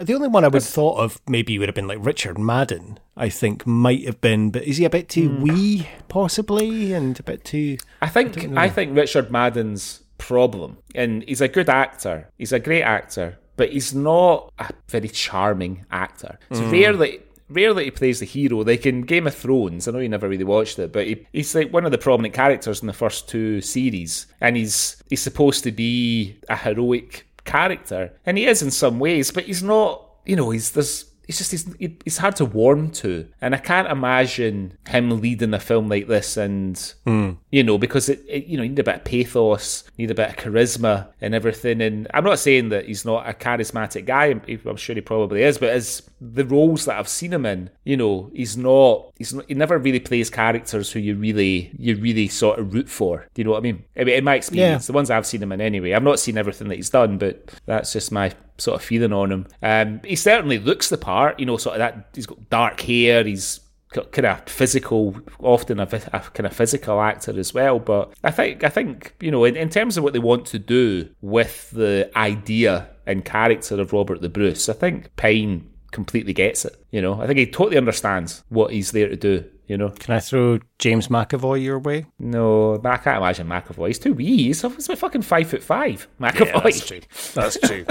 um, no, I look. I'm not taking anything away. I thought Chris Pine was fantastic as Robert the Bruce, and and very kind of he embodied it. Like I say, I won't hear a word said against his accent. I thought he was good. He Yeah. showed passion. I watched quite a few interviews with him um, about the role, and he really did seem to really. You know, it wasn't just a paycheck for him. He really, Yeah, yeah. he knew the history, he knew the story. He said that every day he would go in like an hour early and spend an hour with his dialect coach and practice, Yeah. you know, Scottish accent. And like I say, I, I can't fault it. I think it's, Yeah. it's, say the main thing I have to say is it's consistent throughout the whole film. And, And the- that is a thing- big thing for me. And the thing is, as well, it's consistent when he shouts. I always Yeah. I always imagine, you know, if you're like a gifted actor who's good at doing accents, I always imagine that the hardest part of doing it is raising your voice. Hmm. And especially, and especially, he's there's there are moments when he's got to shout across a battlefield in those, Yeah. especially in that at the, at the end, the the, the kind of the final battle at the end of the film. I always imagine that must be harder. It must be harder to kind of keep your accent because you know Gibson. To be fair, he does his best with his Scottish accent, and it's become a bit of a something to kind of poke fun at a wee bit. But when he's shouting, it wobbles a wee bit. You can hear his sort of American, little bit of Australian twang coming through when he's shouting and doing his big rousing speech. Yeah. You, you sort of you sort of let it go because that speech is probably the best part of the fucking film. You know, it just Yeah. gets you going, right? But when, and but he's he's a lot more consistent when he's just talking at a normal volume and it's a conversational scene. Whereas Pine can he can he's- he can do it all. He can it's completely consistent all the way through, regardless of what the scene calls for him to do. You know. I think um, one of Gibson's faults um, is especially when he's shouting hold, because it does sound Yeah. quite Australian when he's shouting that. And Yeah. there's obviously a very similar scene in the final battle here. Yeah, the English yeah. advancing and they have the spears. And I did kind of laugh that Chris Pine is he's not saying hold. He basically was like, wait, ready, almost. And then he does let it slip at the end. Hold. He's like, no. Yeah. It's like it's obviously trying not to say hold because it's Braveheart, and you cannot tell me for one absolute second there that that was not in the mind um, of the director in terms of him saying he never thought about Braveheart when he was filming it, but he's purposely not let him say hold. Come on. Yeah, I was sure. Yeah, I'm absolutely sure of it. Yeah, I, I, I don't buy that. I never thought of Braveheart because, you know, he, he might have had a rule on the set where he might have, have said, listen, let, do me a favour. Let's not talk about Braveheart. Let's not even Yeah. think about it while we're making this film. We're making our own thing here. We want to make something original, blah, blah, blah. Which you completely understand. I guarantee you, there's probably people working on that film that worked on Braveheart. I'm sure of it. You know, there'll be like Yeah. these old, these old journeyman grips and technicians and all that. Be like, uh, on the set of Braveheart, Gibson was a lot nicer than this fucking Mackenzie cunt, by the way. Just wants to spend four hours with Chris Pine's cock out in a. you know. Um, and I guess, uh, I mean, Robert's right hand man is Angus, played by Tony Curran, who. Angus Angus Og, Lord of the Isles. To give him his full title. I'd love to be a Lord of the Isles. What a great thing to be able to call yourself. Fucking, Uh, yeah. what's fantastic. the what's what's the what's the table booked under? Uh, Greg Hurst, the Lord of the Isles. oh yes, You could just give yourself that title, I'm sure. I'm sure you could just bestow it upon yourself. Uh, claim dominion over the Isles. Yeah. I mean, Curran again is fantastic. And Curran's just brilliant in everything, though, isn't he? Well, but, but but Curran, I I mean, I don't know. I, I suspect that this is probably he's done this himself. He's not been asked to do this. So he, he you know, he's from the north, like Orkney, Shetland, and everything. Tony Curran doesn't come from there, but he knows how those people sound. Yeah. So that's how he talks with that soft, almost sort of musical uh, accent that, that people talk like that, you know, that, that, that people talk with up in, in that part of the world. You know, the red hair. He look, you know, they they're they're sort of descended from Vikings. You know, as we know, like famously in Shet, we did the Shetland episode. We spoke about the festival that they have and everything. So he's got that red hair. He's got looks sort of. He's got that sort of Scottish Scandinavian look about him. Mm. But crucially, he's doing the accent. He's talking. The way that people from that part of the world talk. Well, because I had written down initially, like when we are kind of introduced to him the first few scenes, I'm like, why is Tony Curran doing that accent? Why isn't he just doing his normal accent, which is Scottish enough Yeah, yeah. to do that? And then, of course, as the film develops, you realise that he is from the Isles. And I'm like, ah, that's fucking genius that he's Yeah. been doing that. Absolute genius. And yeah, absolutely remarkable. Um, fantastic performance. One of the highlights for me is when he Oh, he's brilliant. comes off the boat and meets his wife and she just slaps him across the face. Where the fuck have you been? like you said you'd be a month, it's been three months. Like he's Yeah. he's uh he's brilliant and he's basically Bruce's right hand man, Angus. just, yeah, yeah. He, he's got so much to do with the whole film. Um, but yeah, absolutely brilliant uh, performance from Tony Curran. Oh, great. He's great. There's so many good moments. You know, I, I, it's one of those, you know, I suppose you're, you're, you're kind of, a, a, a few of the important characters get sort of bumped off during the mm. course of the film. So you know, they when that happens in a film, you, you kind of think, oh, well, there's that's You're- that's that's Yeah. two of Bruce's brothers away. You know, a- a- this an- anything could happen to anybody now. But he, uh, spoilers, he's he's he's there right at the end, uh, Yeah. celebrating the victory. You're waiting for it, aren't you? At certain Yeah. points, you're thinking he's yeah he's going to be gone, but no, thankfully not. And again, it's beautiful. The kind of the the the last battle, you just see him looking absolutely fucked, Yeah. and it's yeah he's given it his all, but you know he's they've prevailed and, and won. Yeah, and he, he gets emotional, right? When Yeah. he realizes that they've won, it, it, it kind of breaks it kind of breaks down a bit and gets choked up. And you and you sort of imagine if you get to the end of a battle and you realize that you've still got all your arms, legs, fingers, um, you're not bleeding profusely, and the battle's over, and you've survived. You know, amidst this fucking carnage, you're going to get a bit emotional, right? Like, Yeah, of course, yeah. f- footballers cry when they win the fucking the league or the Champions League or or whatever, you know, and, and you understand the uh, you know they get you get overtaken with the emotion. But no one's life's at stake in the final of a football game or a sporting event. But in a historical battle, you know, it's fucking like up to your knees in blood, mud, limbs, and everything. You're like, fucking, how the fuck did I come through that? Well, you and your 499 other mates have just defeated 3,000 Englishmen. You're going to Yeah. be pretty chuffed with yourself and probably going to let out a little tear of just absolute emotion in terms of how delighted you are. But yeah, great character and wonderful when he's.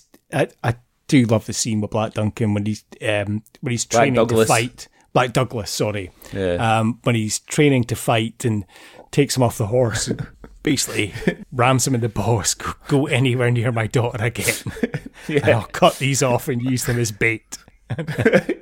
Yeah, I love it. I, I, I love it when you get a sense that an actor really understands the part, and even you know, and the, the thing is, it's a supporting part. You know, it's not hmm. even like he's he's he's not, he's not the lead of the film or anything. No. but you know, you get you know, you just you feel that he's just a really in, a really intuitive actor. Like, I think the like probably the last thing we had him in was Red Roads, where he's playing a sort of hmm. but quite a, quite a complicated character in that film. Hmm. And even in that film, you just you know you just feel that he understands the assignment, if you like, to kind of use a sort of co- kind of popular phrase. Kind of gets to know the character that's been asked to play to the nth detail. So you know, in this film, and I've I've said in the Culture Swally before, I remember meeting the actor Gary Lewis, and he had told me that he was going to be in Gangs, that he had just finished Gangs in New York, but he didn't expect his part to be left in the film because Martin Scorsese had filmed hours and hours, and then when I happened to meet him again after the seen the film, and he's got a prominent part in the film. He's you know he shares a lot of scenes with Daniel Day Lewis, Leonardo DiCaprio, and stuff. And I said to him, you know, you remember you telling me that, and you're you know you're one of the most important characters in the film. He said, yeah, but you, you just never know. And Yeah. you know, I get and with with, with Curran, you, you, I wonder if that he's thought that as well. That you know, this is a big production. It's we've got this uh, Chris Pine's here, for Pugh's here, Stephen Dillane's here, like James Cosmo's here, of course, all these famous actors, and um, you know, he's like. I might not make that might not be in the film that much. You just never know the choices the director makes when it comes to edit or whatever else. But he still fucking just delivers this absolutely sublime portrayal of a sort of outer Hebridean nobleman come down to fight for his country. It's fucking brilliant. Yeah, but what, a, you know, every day turning up to work must be amazing when you're like, okay, who's going to be here today? Ah, it's Gavin Mitchell. Hey, how you doing, buddy? You know, good to see you, Gavin. Oh, Rob Affleck, how you doing, buddy? Oh, good to see you. Oh, great. Oh, fantastic. Every day, just be a different Gil- Scottish actor turning up randomly. Gilly, um, Gilly Gilchrist. Gilly and- Gilchrist, yeah, of course, yeah. It's just, uh, yeah, full of little random, like, one line actors, which is Yeah, fucking brilliant. I mean, Rab Affleck um, steals it for me with his his line, you know, look at these hands, they're paws, and he goes, Hi, my dad was a bear. Yeah. brilliant. Um, Okay, Florence Pugh. Um, I really like Florence Pugh in general. I don't know. I've, I don't know if I've gone off for a little bit recent. Um, Ever around about- a ring through her nose.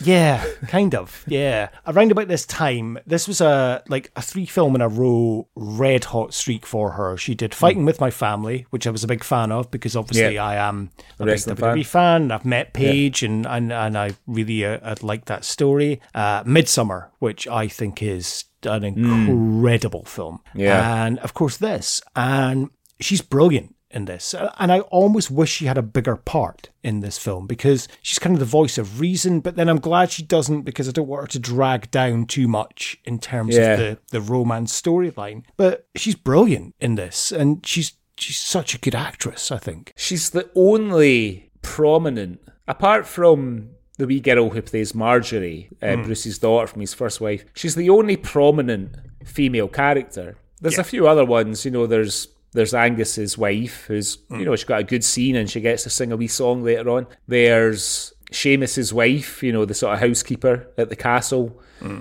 and and then there's Florence Pugh's mum, who we see a bit not right, her, her not her mum, but her her character's mum, who we see a bit later on too. And uh, it's you know it's a very masculine film. It's hmm. you know politics as it were back then, as it was being exclusively men, pretty much. So she's she's sort of got you know you you, you need an actress who's not going to fade into the background. And the thing is, physically, F- Florence Pugh is a tiny wee person.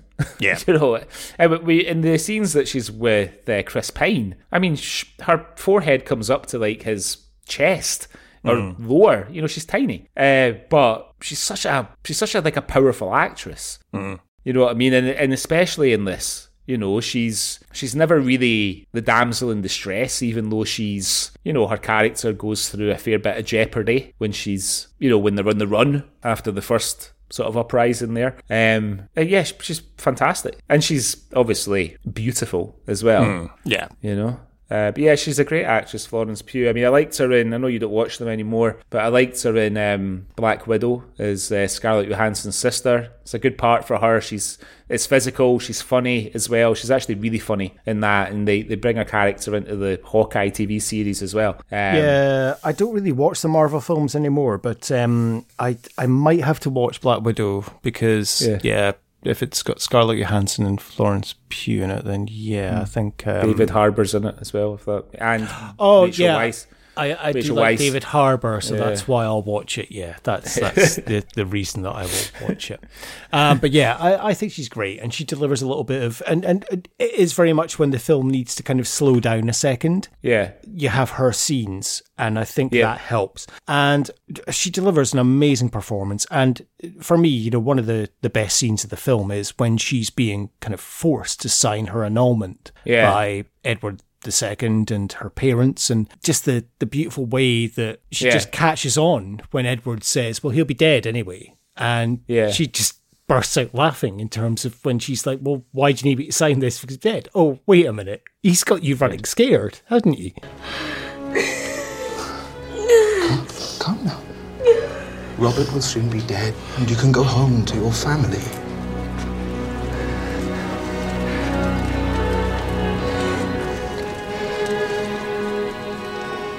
If he will soon be dead, then why. Why force me to forsake him?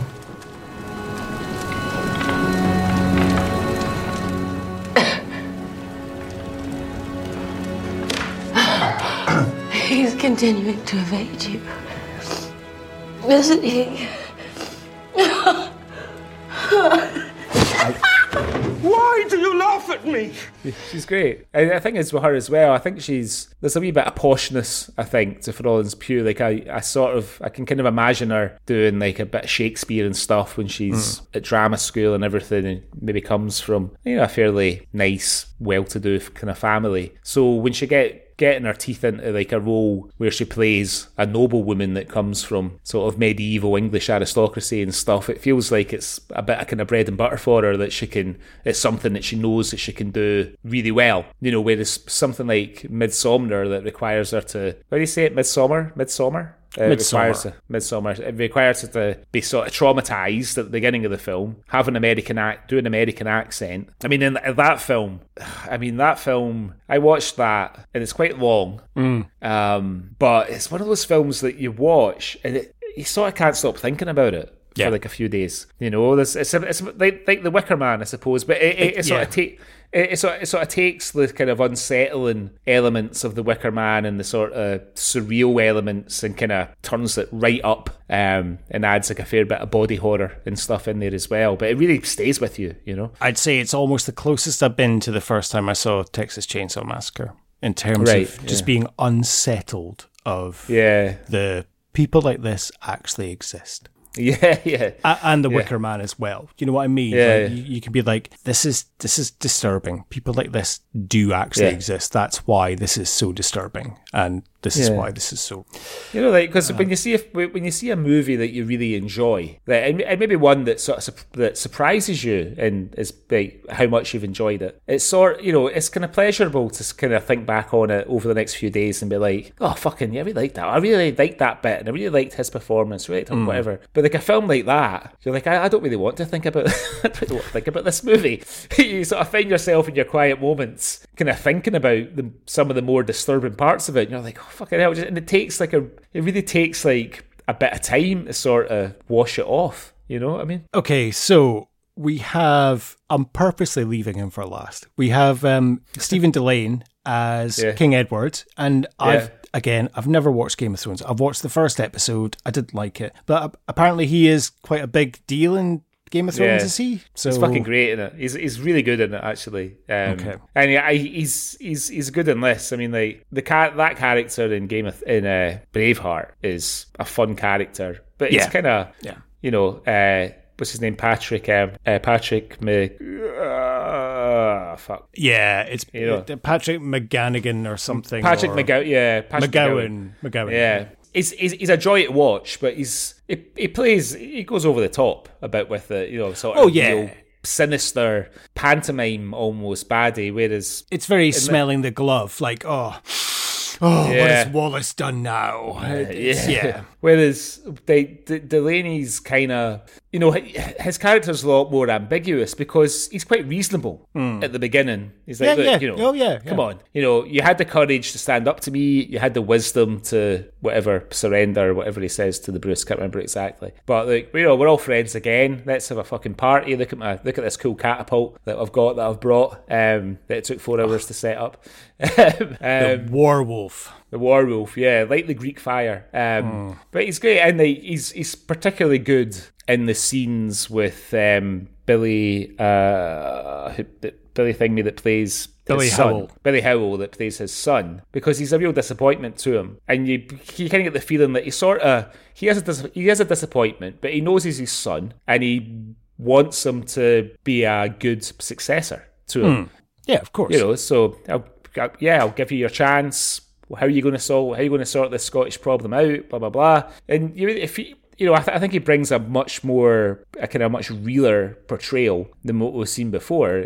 But he's still ruthless. He's still, he has that uncompromising sort of quality that you would expect these successful old medieval monarchs probably had. You know, like And I think, yeah, you're right in terms of the relationship he has with his son, because it's the same. Like Billy Howle plays um, Edward II in a completely different way as we see in Braveheart. So, Yeah. because Braveheart, he is literally an effeminate Nancy boy, stereotypical 1995 homosexual. that- medieval homosexual. yeah, Yeah, yeah. you would never see on screen nowadays. Whereas Billy Howle plays him so well in terms of he's a he's an aggressive kind of angry chip on his shoulder, wants to live up to his father's expectations, but is never going to quite do it. And his father Yeah. knows, and that's why you know leading into the last battle, as far as like, for fuck's sake, I'm going to have to do this myself, and Yeah, yeah. ends up having to do it. He does put the trust in his son, whereas in in the Braveheart versions of those characters, you would never see him putting trust in his son because he No. knows his son is uh, a Nancy boy, to use a, useless. Yeah. an expression. Just- well, he's ashamed of him, isn't he? yeah. Yeah. Um, whereas I thought this was a much more realistic kind of interpretation that he's like, okay, I've trusted you, son. You're going to do this, aren't you? And his son fucks up and he's like, for fuck's sake, I'm going to have to do this myself. And then. Yeah, yeah. has to go and do it. But I thought the relationship between the two of them was really well done. And I thought, yeah, Billy Howle was great as Edward II. Hmm. Like, especially the end scene when he's puking on the battlefield. Yeah. And begging Frus- and, and, ah, wonderful. I know you think me incompetent, Father, but I am to be king. One day. Let this be a test. What would you do, son? I would raise the dragon, Father.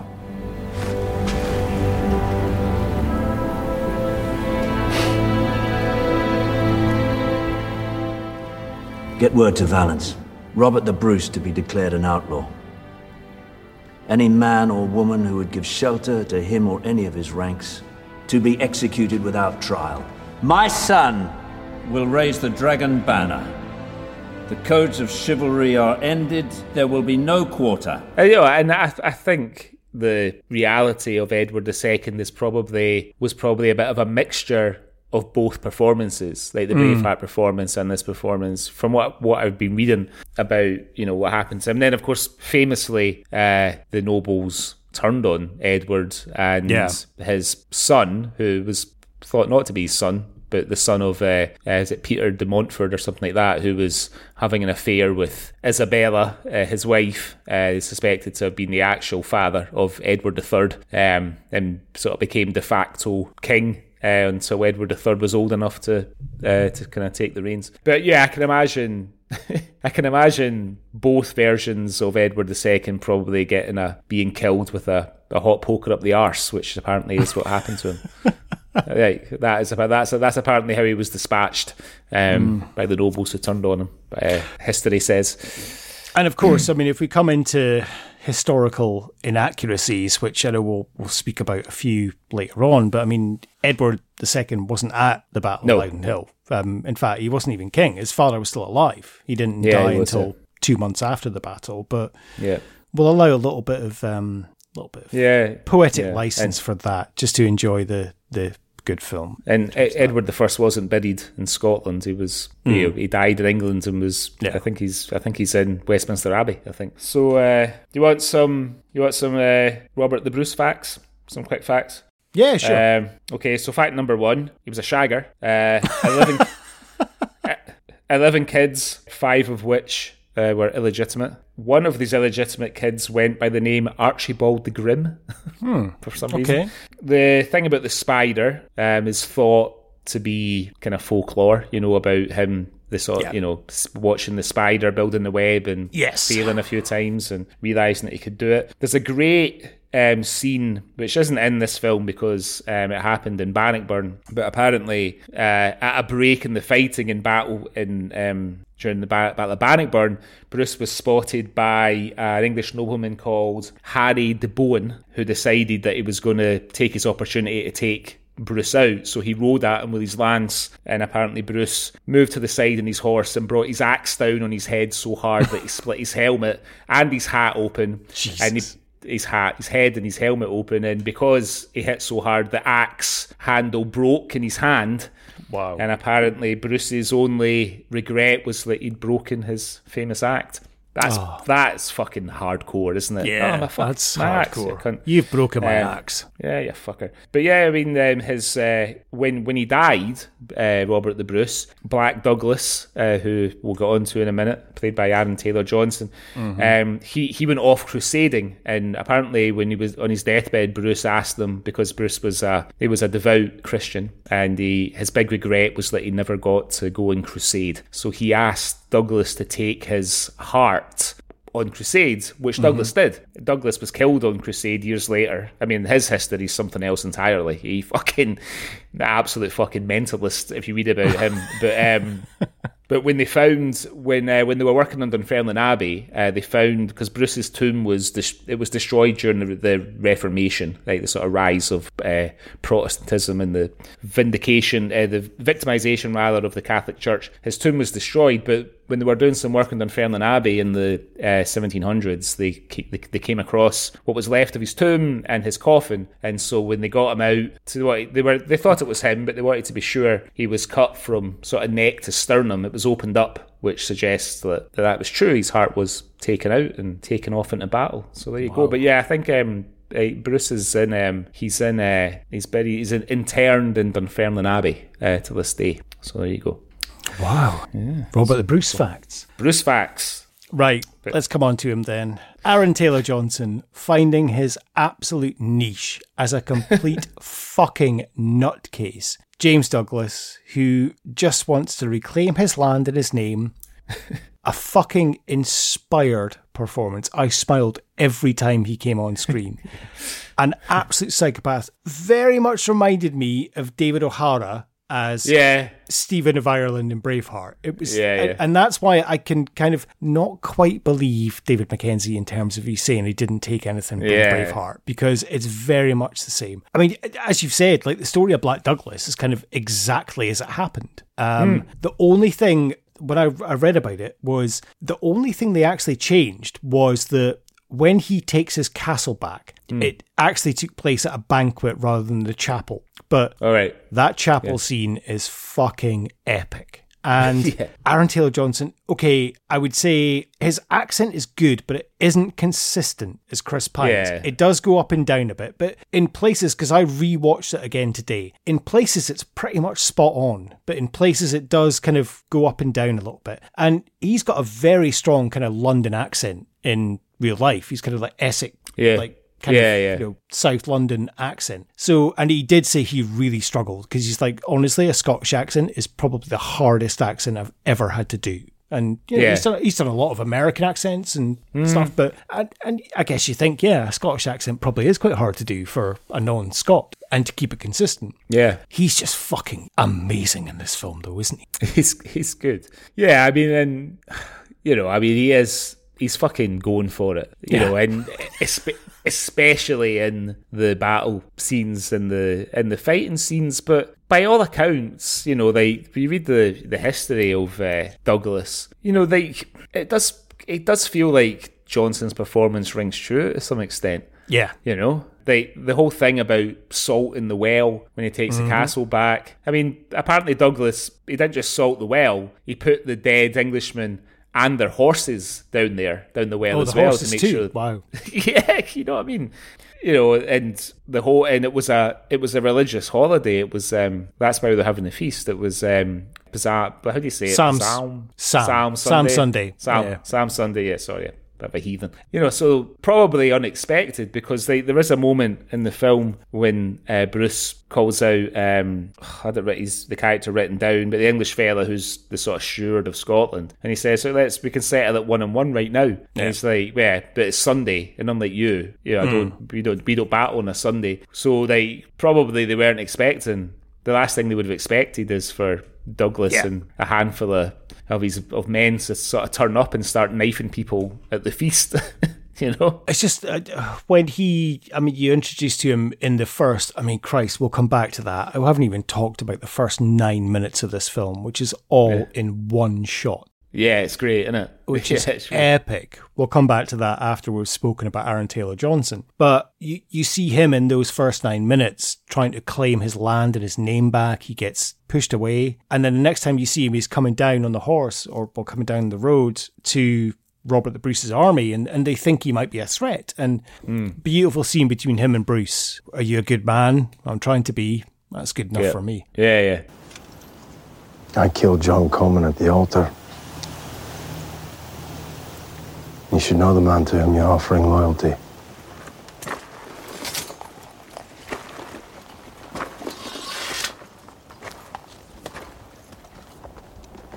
Are you a good man?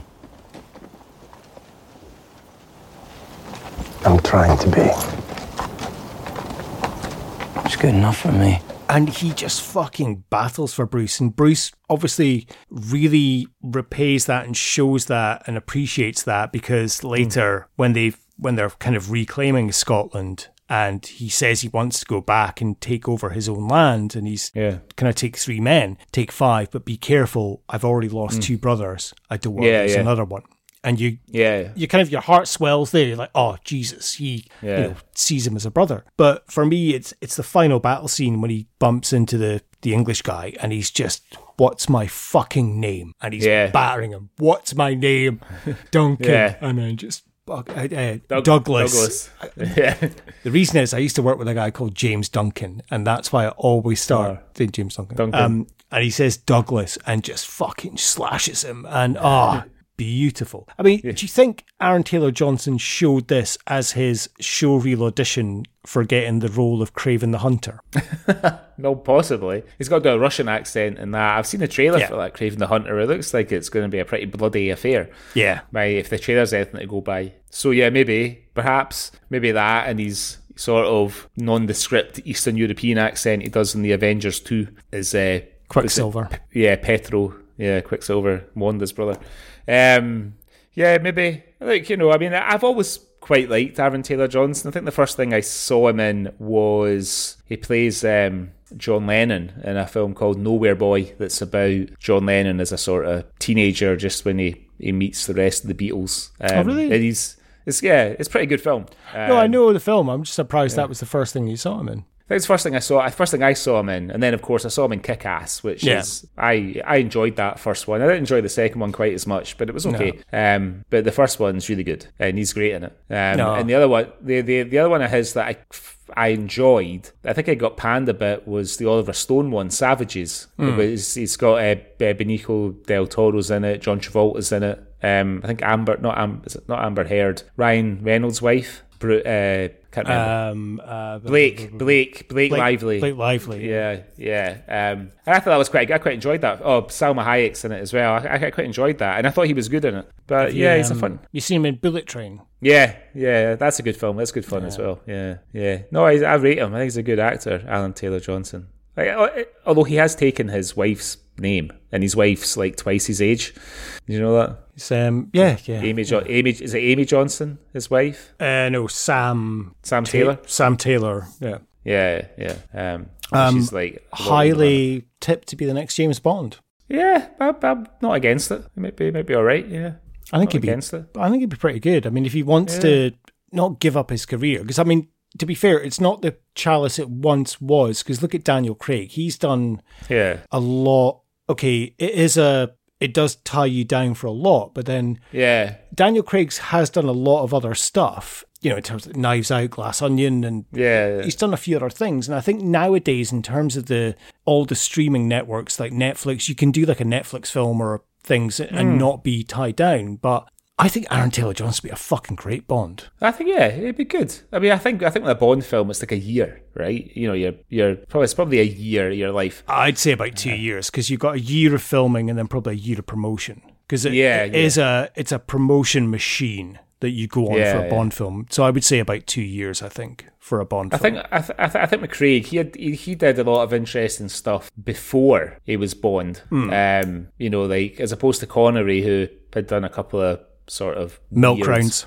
Not yeah, yeah, delivered a lot of milk. He's in that weird Irish film like Mick Darby and the Little People or something like that. Um, before he was in Bond, like Roger Moore was already quite an established television actor. Um, before he became Bond, I hadn't seen Timothy Dalton in a lot of stuff before he was Bond, Mm. really, um, or since. Although he's fucking brilliant in Hot Fuzz, I have to say. Yeah, Um, yeah. and then and then and then Bros Brosnan's never really done a lot high profile stuff since. He Oh was come on! He's been in Mamma Mia, Mamma Mia two. He was in the Thomas Crown Affair. Brosnan has done a few things actually. Yeah, I, I, would dispute that. Brosnan's fair done enough. a few things. I would say. Yeah, okay, fair enough. I'll let we'll, we'll let that slide. He was in Black Adam with the, the Rock thing. Not Black Adam. Yeah. Black Adam. Is it Black Adam? I haven't seen Like, Black the Adam, so don't know. It's, But it's the called Black Adam though, right? Shazam. yeah, this the Yeah, superhero yeah, rock film. Yeah, Shazam's kind of sorry. arch enemy. Yeah, Black Adam. I thought I was I thought I was saying something like horribly racist there for a second. I was like, is it was it called Black Adam? Um, It's okay. That's okay. Uh, so yeah, let's see. I think you know t- t- Taylor Johnson's got a he's got quite a diverse sort of resume already uh, and the stuff that he's done. So he could probably go into Bond and still do, to your point, some interesting stuff adjacent to his tenure as Bond and probably go, he's young enough to go on to do a lot of fucking great stuff afterward as well, you know? It seems a shame that we're kind of at the end of our review, really, and we're about to talk about the opening nine minutes of the film. But the opening nine Yeah. minute shot is spectacular. Like it just puts you so in it. And it's just this long tracking shot that sees, you know, Robert and everyone pledging their allegiance to Longshanks. Then you get this epic sword fight between Robert and Edward, which is just this 360 kind of view that you kind of feel Yeah. you're right in. And then you see the Warwolf, and that is just an hmm. incredible shot of the the kind of flaming boulder Yeah. coming back and then going through. And I, actually, I didn't realize until the second time I watched it. I'm like, that's all one take. How did I Yeah, not yeah. notice that before? It's epic. You, you, you don't really realise until you're right in it. You Yeah. know, like going in and out of the tent um, when when Edward calls uh, the younger Edward in um, and everything. Yeah, it's um, it's great. I, I like that kind of thing. And I and I was wondering as well if the if the I mean obviously they haven't really fired a, a flaming metal ball at a castle, No, but I, I, I, I wonder. Well, yeah, of course, but I was wondering how much of the how much of the catapult was in camera. You know, did they build the Hmm. apparatus? Because they they could fire it dry for the CGI. You know, um, just fire the mechanism so it moves rounds and creates the motion. Um, but I suppose you'd have to weight it to do that as well, right? Yeah, to get that guess so, real. yeah. So maybe not. Yeah, maybe not. But yeah, it's a it's a cool shot. Um, yeah, everyone's there, and uh, was it Edward says? He says, you know, is was it you, you can enjoy being on the winning side for for a change or something like that? He says Yeah. right after they fire the catapult. Now, now, now you can accept their surrender. Um, so let, let let me ask you a question. Yeah. Have you have you ever swore on the bodies of two dead swans? No, I haven't. And that was going to be my intro for you as well, in terms of you swore on the necks of two dead swans that you were up to hold the culture swally, but I decided not to. But no, I've I've never held a swan's neck. Fucking hell, swans are vicious. I wouldn't even go near a swan. it could break your arm. Yeah. Everybody knows that. I think I was out walking Bobby the other day, well, a few weeks ago, and there was a swan walking around that was kind of following us, and I was kind of running away with him, like, come on, come on, we need to go, we need to go. Yeah, swan I break your neck. Swans are like they just look like fucking pissed off all the time. Swans, even when you see them, they kind of gliding across like a a glassy lake or loch, we should say, because it's a culture swally. They just look fucking pissed off. Look at that fucking really angry look on their face all the time. I don't know. In the summer, like on the river I live in, they you see a lot of swans, and when they're sleeping, like if I'm out walking my dog in the morning and we're walking past and they're still sleeping, like the the way they sleep with their long necks tucked into their underneath, and oh, they Yeah. look so cute. So, but yeah, vicious little bastards. Yeah, but you can't see their faces because their faces are under their wings. They could be fucking like Yeah, but they just look like little fluffy donuts. Like they look lovely. right, to get back on the film. Uh, one criticism I have about this film is that I don't think they built up a lot of the characters enough because Hmm. genuinely, when Robert the Bruce's brothers die. I didn't give Yeah. a shit because I didn't know them. Because Yeah, we, yeah. we saw them in like two scenes beforehand. And genuinely, when one of them died, I'm like, who's he? Especially yeah, like, Alex, the the one that gets ran through with a spear on yeah, the boat. Yeah. I'm like, Yeah, who, think- who's he? Why is he so? Oh, it's his brother. Okay. Yeah. At least the guy that gets garroted, which is Neil. pretty fucking brutal. Neil. Yeah. Yeah. Um. At least I knew he was his brother, but yeah, I, I'm kind of like, and it wasn't till the second time I watched it. I'm like, okay, there's literally two scenes with them hmm. all together, and it's all round a table. But otherwise, you wouldn't know who the fuck they were. So No. why would I care? So I think there was a, a that's one criticism I have. Though I wasn't invested enough in those characters. Yeah, I would agree completely. And the thing is, the other thing that pissed me off a bit as well was that why why didn't it go all the way to the Battle of Bannockburn? Like the, the his the ultimate victory, really, and they didn't quite put the crown on his head, but it certainly was one of the decisive blows that would eventually see him crowned the King of Scotland. Yeah, I wonder if they did that because, and that's another thing because the Battle of Loudoun Hill took place in 1307. Mm-hmm. So at the beginning of this film, it says 1304. So this film takes place over a period of three years. Yeah. Which doesn't feel like it. It feels like it takes place over like fucking 10 days or something. Yeah, yeah.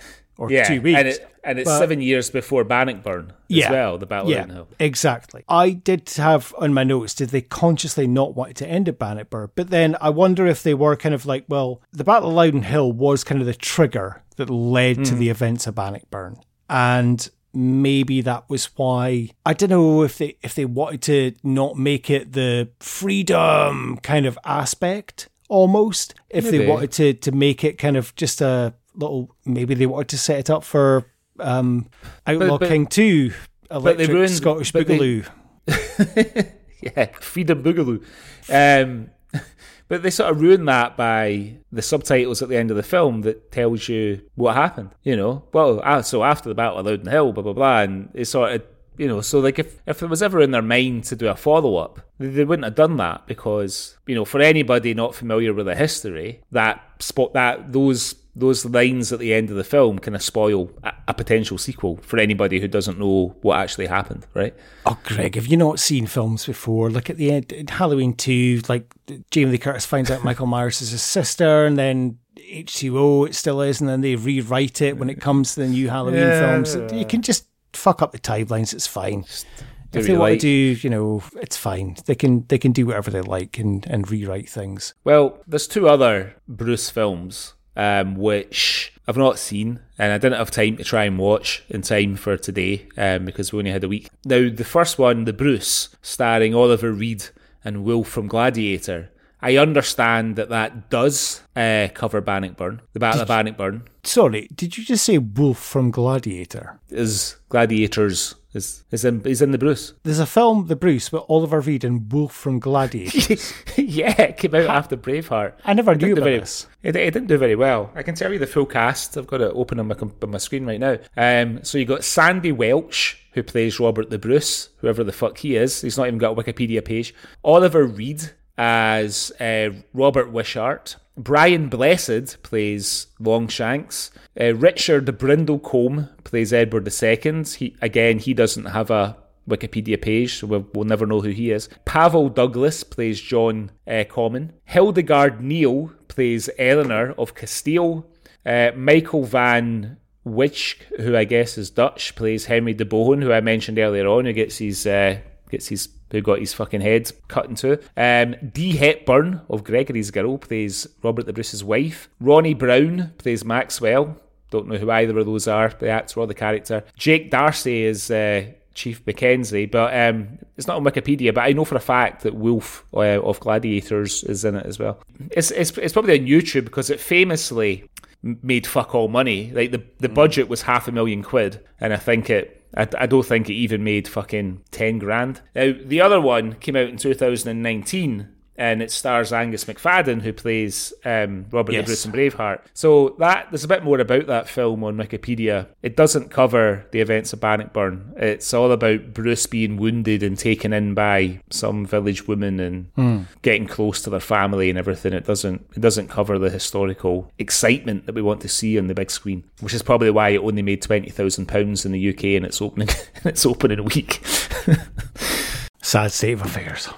The sad state of affairs. Uh, you know, I mean, like I said at the beginning of the pod, you know, like I've read like a fair bit about Scottish history this year. Some of it I knew, um, just from kind of growing up and everything, but a lot of the detail I didn't know. But this period in Scottish history is is really exciting to read about. Um, you know, it's got intrigue, it's got betrayal, it's got fierce battles. It's it feels perfect for like a big, exciting sort of swashbuckling film. But there's there's very little um, really movies about Scottish history. Really, it just so happens that one of them is an incredibly famous, well awarded film in the shape of Braveheart. Well, I would say, yeah, I really enjoyed watching this film. Really enjoyed it. Um, I thought it was it was great. Nice bit of Scottish history, and yeah, nothing against Chris Pine at all for his accent or anything. But yeah, really enjoyed this, and yeah, it, you should make more Scottish history films in terms of should. because it's And- such an exciting period. The good thing about this film as well like unlike Braveheart and Rob Roy, the majority of the film was actually shot in Scotland. Very true. Yeah. yeah. Um, and I need to issue a correction. Uh, I gave an erroneous fact earlier on. Um, Archibald the Grim wasn't um, Robert the Bruce's son. He was one of uh, the Black Douglas's sons. He had he had two sons. He had William, who became the Lord after uh, James died, and Archibald the Grim, who uh, I guess didn't um, become, he didn't rise to nobility. Um, and one very last fact: the Corries have got a song about the Black Douglas. Oh. so there you go. If uh, remember the Corries, they were Yeah. fucking massive of in course. Scotland Yeah. at one They time. were weren't they? huge. Yeah. I remember the Corries. Yeah, of course. Yep. So so there you go. Uh, I guess it's time to put the Outlaw King through our Swally Awards. Yes. Let's do it, Greg. What have we got first? Right. So even though uh, Bobby the barman uh, is in the film, or rather the actor who plays who, who plays Bobby the barman, Gavin Mitchell is in the film. There are no pubs uh, to speak of. No. So we'll we'll we'll go right on to the, the James Cosmo Award for being in everything Scottish. No shortage of um, choices here, uh, but I think you kind of got to give it to Cosmo. Yeah. it's, It's Cosmo. The award's named after him. Like yeah. Rab Affleck was a close second, but it has to be Cosmo. Well, I gave I gave Affleck, Donaghy, and Gilchrist and Curran sort of special mention, but yeah, I think Cosmo is the Yeah. is the winner of that one. Um, the next one then is the again no shortage of choices here, but the Jake McQuillan Your Tease Out Award. what did you pick for this one? I went, and there are quite a few, obviously, um, but I went with uh, Robert punching Edward at the end, just after the last battle. Yes, very in the very in the McQuillan tradition. Yeah. that one. Uh, I think also the the the slap that the Lady of the Isles gives to Angus when he comes when he returns back home. Yes. is quite a good one. You could also have uh, there's a bit- the, kind of double header of the the impaling of Alex Bruce in the boat, but also the impaling of the unusual character Drew. The squire who carries the Bruce, who saves the Bruce's crown from the first battle, and, and and gives it, and he gives it to him as he's taking his last breath on the blooded fields of Loudoun Hill. Um, next one, then the Francis Begbie Award for gratuitous swearing. What did you go for for this? I went with Douglas. Where's that cunt Clifford? it feels very much in the tradition. What about you? That was in my top three. Um, I I loved Angus's wife. Uh, Where the fuck have you been? And Yep. slapping him across the face. But for me, it has to be Black Douglas. What's my fucking name? Yeah, yeah, it's a great one. Yep, all good. Um, all good ones there. Um, next then, the Ewan McGregor Award for gratuitous nudity. A couple of choices. It's Chris Pine's cock in the lake. Let's just be honest. The, the, there is a sex scene which is not necessarily needed, but it is in part of the story of the film. However, Yeah. gratuitous. There's no need for Chris Pine to just be in that lake with his cock No, coming out. not really. And that is what the award is gratuitous nudity. And I, I think Yeah. the sex scene, and we can speak all about Florence Pugh's tatas and Chris Pine's PP and Arse. bum bum um, Yeah. in that scene. But I, I think that kind of was needed for the storyline. Whereas Yeah. Chris Pine just being in the lake, just coming out with his cock out, was that needed? Yeah, probably not. Like maybe. Well, we know that uh, David Mackenzie likes his leading actors to get their cocks out, so maybe it's that's, just one of his. that's very true. Yeah, just one of his little foibles, perhaps. Um, and then the next award, then the sort of archetypal Scottish moment. What did what did you go for here? We've done this for Braveheart and we've done it for Rob Roy, really, haven't we? It's just the Yeah. general kind of hatred of the English. And Yeah, yeah. I mean, yeah, you could have had that. I had uh, selective use of religion. it's pretty Scottish. that's, Um, yeah, that's probably a better choice, actually. Yeah, that probably works a little bit better. Yeah, with find, fi- finding a wee bit of a wee a wee a wee jaggy thistle in bed. Have you ever done that, though, really? Have you ever done that? No. Find a wee No. jaggy. No, okay. No, I'm sure. I'm sure. You know, I'm sure. Maybe one of our listeners has, but no. Thankfully, it's never happened to me. And then the last one, then uh, the Sean Connery Award. Who won the film for you? Who have you gone for? Tough one for me. I think Aaron Taylor Johnson is gives great value. You know, it's great fun. Every scene he's in is great because every, most scenes he's in, he's fucking attacking somebody in some shape or form, and he's in all the exciting moments. Chris Pine is very, very good. You know, we've mentioned we've, we've rained praise on his Scottish accent. He's, he's I I think Chris Pine's a likable guy in real life, and I think he is quite. You know, he was in Scotland a few weeks ago. I think he, um, I think he sort of fell in love with the Scottish countryside when he was making this film. We had him on the Purple Tin game a few episodes ago. That's yeah, we did exactly. Um, but I think f- for me, in terms of just what I really enjoyed about the film, and it, yeah, he's not in it as much as the other actors, but I just really enjoyed Tony Curran. I just, I just Oh, think he, we need to see him in more things. You know, for, for me, he really, he really brings a lot of authenticity to his part and to the dynamic and everything. And I just really enjoyed his performance. Um, you know, and it, it was good to see him playing a character, you know, sort of based on a real person. But you know, it's because the thing with this film, yeah, you know, it's about a serious time in Scottish history, but it's it's a good ride. You know what I mean? It's it's good fun. It's a it's Yeah. a ride. This film, and I think Curran is, you know, rather than seeing him playing like a serious sort of damaged character, he just seems like he's having a great time. Um, yeah, true. be- because it feels to me like he's enjoying he's enjoying giving his performance. You know I'm, I, I enjoyed watching it. Um and I look forward to his moments. So I would for me it was Curran. What about you? Yeah, kind of similar. Um, I think Chris Pine is incredible in this. Um, Like, I really, really liked his performance. Florence Pugh's amazing. Um, I give it to Aaron Taylor Johnson because Yeah. when I think of this film, I will think of his character and Yeah. I will think of Say My Fucking Name and just the brutality and the scene in the church and just what he's got spit running down his beard and blood all over his face and just raging. And yeah, he he wins it for me. Tony Curran would probably come a close second actually because he is fantastic and I, I love the kind of interaction, uh, especially that scene I mentioned earlier when he's like, "Stay the fuck away from my daughter." Uh, but yeah, I think I would go with uh, yeah Aaron Taylor Johnson for that. But yeah cool very good So- Wonderful. Okay, so that was my choice this week, Greg. So, you know what? It's beginning to feel a lot like Christmas, Greg.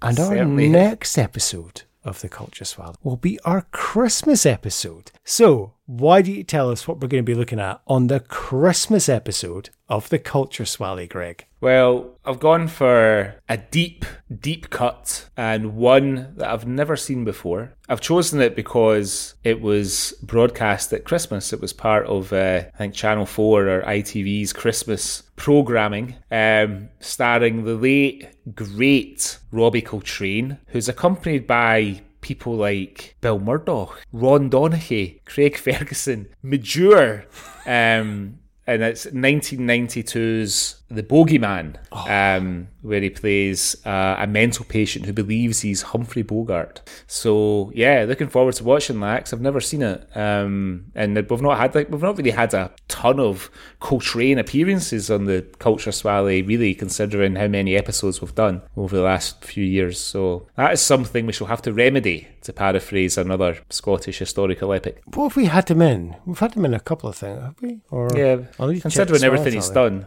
not Yeah. a great, not like comparatively speaking, uh, not as much as um, you know some other Scottish actors. No, definitely not. Need to Not, not as much as Alex. Norton.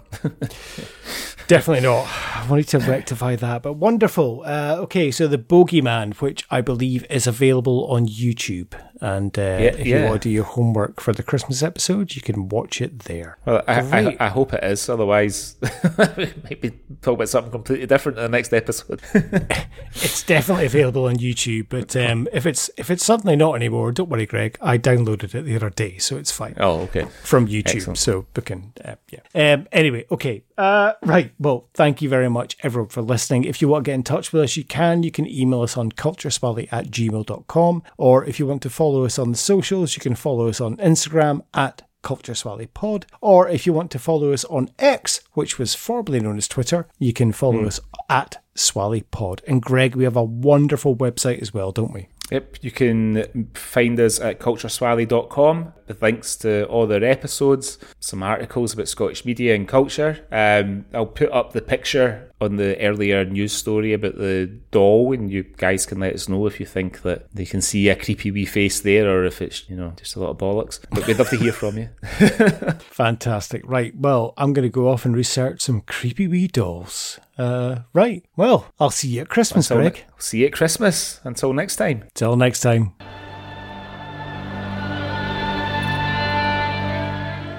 I could talk about God, but He has no place where we are going. I could talk about honor, but you are here. You know enough about honor.